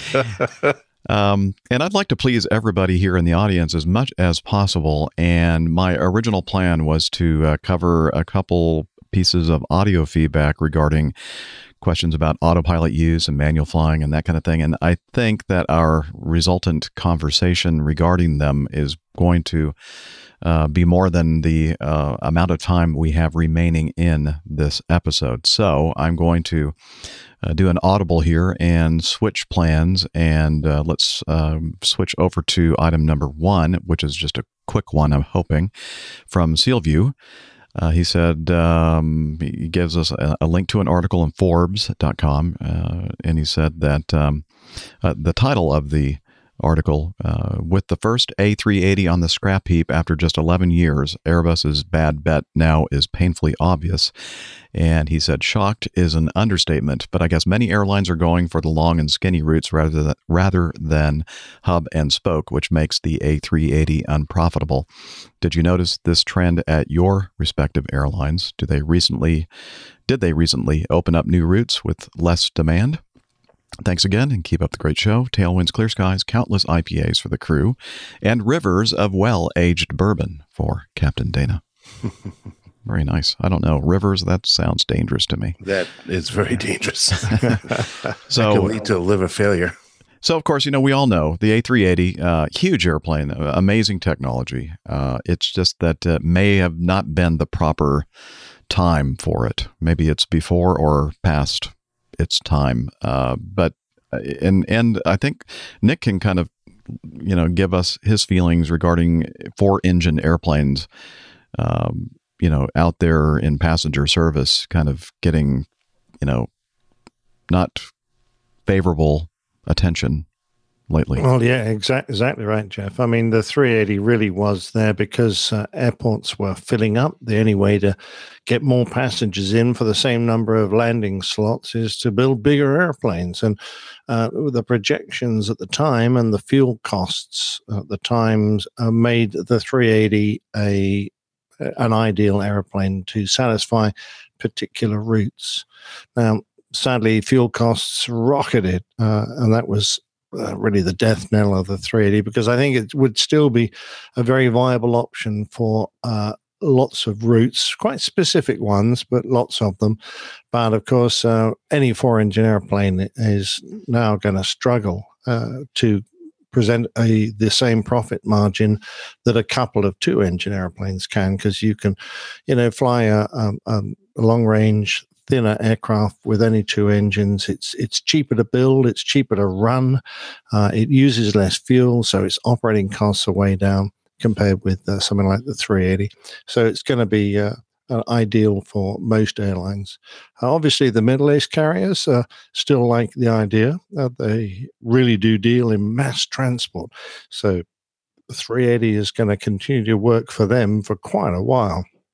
And I think you'll still see it on some routes for a number of years. But I think Airbus were just too late in the game. If they'd come in perhaps 10 years, preferably 15 years before, and and presented a, a reasonable, uh, when in fact what has turned out to be a fantastic um, competition aircraft for the 747, um, then uh, you know it, I think it would have um, been in on people's books for a lot longer. Now it's being pulled out because um, the costs of maintaining them and, and running them just uh, don't justify the overheads that on the profit margin you're getting. Uh, it's very sad, but that's just economics. I don't think there's anything wrong with the airplane, other than the fact it uses a bit much too much gas uh, compared with uh, the twins that we see flying around now and the composite aircraft that are really all aimed at lightweight and low fuel burns. So that's the order of the day, I'm afraid. The thread has fallen foul of that. Yeah. Yeah. Uh, Nev also makes a good point. Um, had not ETOPS been such a positive success using twins instead of three or four engined airplanes, perhaps it, this may have been a different story as well. Yeah, very, very good point. Yeah, exactly right. I mean, ETOPS killed off a number of aircraft types. Sadly, you know, the uh, L1011 uh, uh, included, uh, which uh, was fabulous airplane. But uh, when people realized that they could have a twin engine airplane doing the same job, then what's the point of bolting a third engine on and having all that additional cost and expense? Yes. so, yeah. All right. Um, let's move on to, oh, this is from Tarquin. Um, dear sweet captains, Jeff, Nick, Dana, and Dr. Steph. It's Tarquin here. I write to you with great urgency as I bet I have some unsettling news for you all. Well, except for Nick. He's safely out of this, unless he's on a USA layover between the fateful dates. The news, or is it the warning I have for you, is that somehow, unbelievably, the village idiot that is Ivor, what a terrible name, has gained access to your country. Calm down, it hasn't happened yet. He's traveling under the cover of his wife. Poor, poor woman. I'm sure if he tried to get in on his own, the authorities would be all over him, but he's gained access, and you need to be aware of his movements. I'll leave a gap here for you to run with all the movements jokes. okay. Any, any you want to throw in any movements jokes there? No. No, no, it's I a very I got him pers- the, it's a very personal subject, and I'd rather not discuss it on air. It is. It is. Uh, I'm trying to find something that might be appropriate. Okay, there we go. So, okay, that's enough. Thank you. Is that Hillel again? Yeah. Told him to close the door. He never listens. so he arrives under the cover of a Air New Zealand fight, flight. Cunning little so and so. I believe it's Saturday, the 3rd of November. Oh, it's like today. Uh oh. Oh no. Uh, the unfortunate place is Los Angeles. He's then moving around to avoid detection. So, to my main point, if any ABG members are planning on getting together, be careful. Otherwise, you'll end up with this unwanted element ruining your well planned meetup. Can you imagine it? He'll be swerving around from LA to San Jose, then to Las Vegas, and then back to LA, mostly watching hockey games. So, I suppose away from normal people. he will be departing your fair land on November 16th. So if you're just vigilant between these dates, you should all be fine. If any of you good people happen to bump into the fool, just don't make eye contact with him and don't encourage him in conversation. Heavens, does he love the sound of his own voice? This is something you presenting types would know nothing about. I'm sure you're all very modest types. Yes, yes, we are, Tarquin. very much. We hate hearing our own voices. Okay, so to sum it up, I'll quote the sergeant from Hill Street Blues Be careful out there. Well, between 3 through 16 November. I wish you all a safe and Ivor free November. So it's blue juice. Uh, so it's blue juice skies and chemtrails from Tarkin, Tarquin Wilberforce singing Snodgrass. Or is it Sinjin? Sinjin. Okay, Sinjin. I think I've made that mistake before. I apologize. P.S. I'm concerned that my iPad prompted me with my sign off. PPS. I've been sweet talking your producer. oh, that's how that this made it into the feedback section, I guess. Then Tarquin has uh, been sweet talking Miss Liz. I see. Okay. All right. So everybody's warned, especially those of you out in California and uh, both Southern and Northern California and uh, Las Vegas, Nevada. Be on the lookout for Ivor. Okay. Thank you for the warning, Tarquin. How much time do we have left? Probably only about five minutes. Yeah, it's not much. Okay. Um, let's see. Let's skip to nine. I don't know if this will be too long or not, but again, this is kind of a follow up on a few episodes ago. We talked about the United uh, Dreamliner uh, that declared a fuel mayday, and Ben Ippolito via Facebook uh, wrote in saying, Mayday fuel is required once you suspect you'll be below minimum reserves. But what may be 10 kilograms or 1,000 kilograms under? It may have also been an accidental Mayday, depending on what they set in the computer as reserve. Was it divert fuel or actual final reserve? He puts in parentheses. Declaration of a Mayday requires ATC to activate the Airport Emergency Plan, the AEP, at full emergency level. Unlike a PAN, which may trigger a local standby response, which has the ability for ATC to see if the pilot needs assistance on the ground. Good, good example I had many times at Karratha, or is that the way you pronounce that? Karratha? Karratha? was a chopper with a gear issue. Since they can hover and have their engineers put gear pins in, there's actually little call for the ARFF to respond. I'm not aware of the AEP at Sydney, but closing roads may be required for two reasons. A level 3 full emergency, which is appropriate to this size aircraft, means you call in lots of external off airport services to assist. There's a lot of emergency vehicles moving towards the airport. Also, the M1 motorway uh, aka General Holmes Drive, goes through a tunnel under runway 34 left, 16 right, which is the longest and thus preferred runway for international aircraft, emergency or not. It also avoids having to serve lunch as you taxi all the way back from the parallel.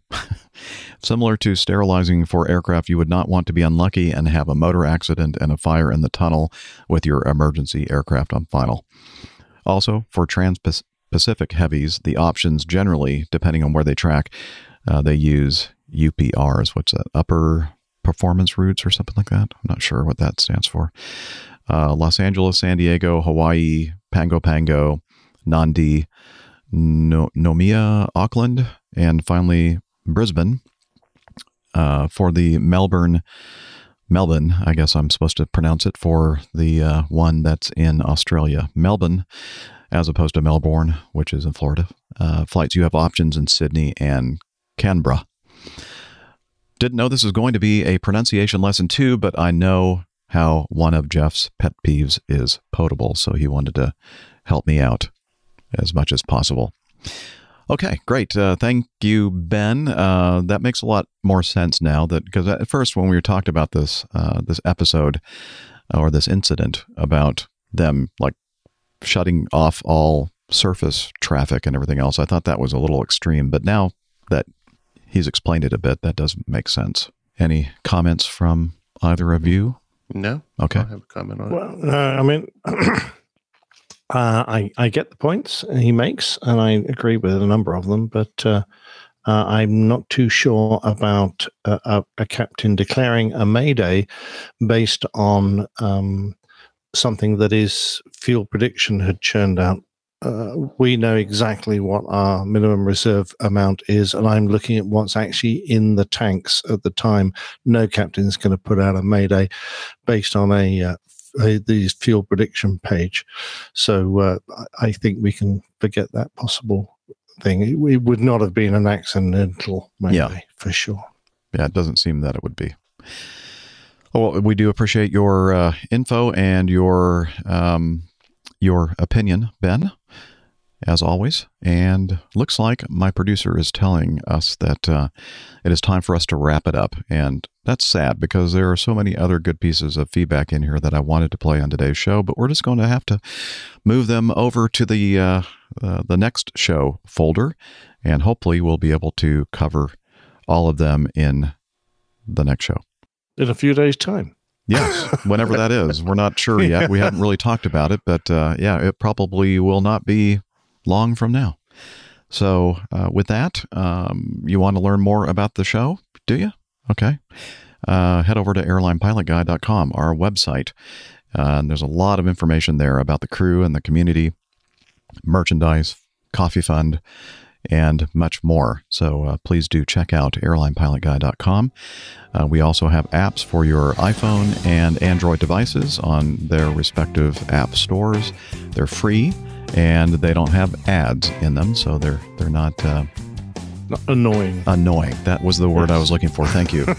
um, and you can also send us feedback through those uh, those um, apps as well, if you prefer. The other way to do it is feedback at airlinepilotguy.com, just plain old good old email. And uh, on the site, uh, you can also have access to SpeakPipe, which is a way for you to record some lovely audio for our show. Or you can just do it with your device and then attach it to the email that you send to Airline Pilot Guy or feedback at airlinepilotguy.com. And let's see, we're also on social media. Yeah. And oh, are you going to play something, Jeff? You just look like you're. I, I'm looking for the thing that I'm going to play after you tell us about social media. social media you can uh, you can attract our attention on twitter by uh, putting an at abg crew at apg crew uh, along with your tweet and you can find us on facebook by the normal facebook preamble with uh, a airline pilot guy that's it airline pilot guy That's it. that's our facebook page It is. And we also have a team on Slack. And Hillel. Hillel, okay, it's come time to come out now. Watch the door. APG listeners, please join us on our Slack team. Slack is a communication, coordination, and sharing platform that works on your mobile, laptop, or browser. On Slack, we share ideas and news. We suggest episode and Plane Tales topics.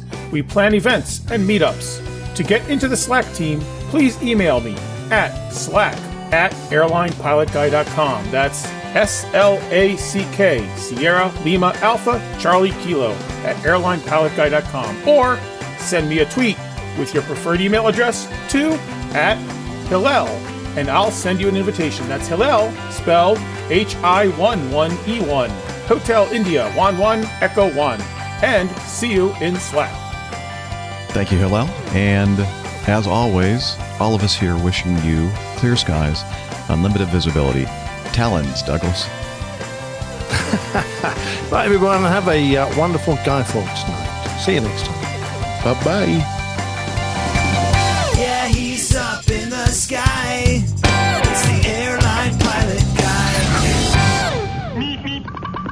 Good day.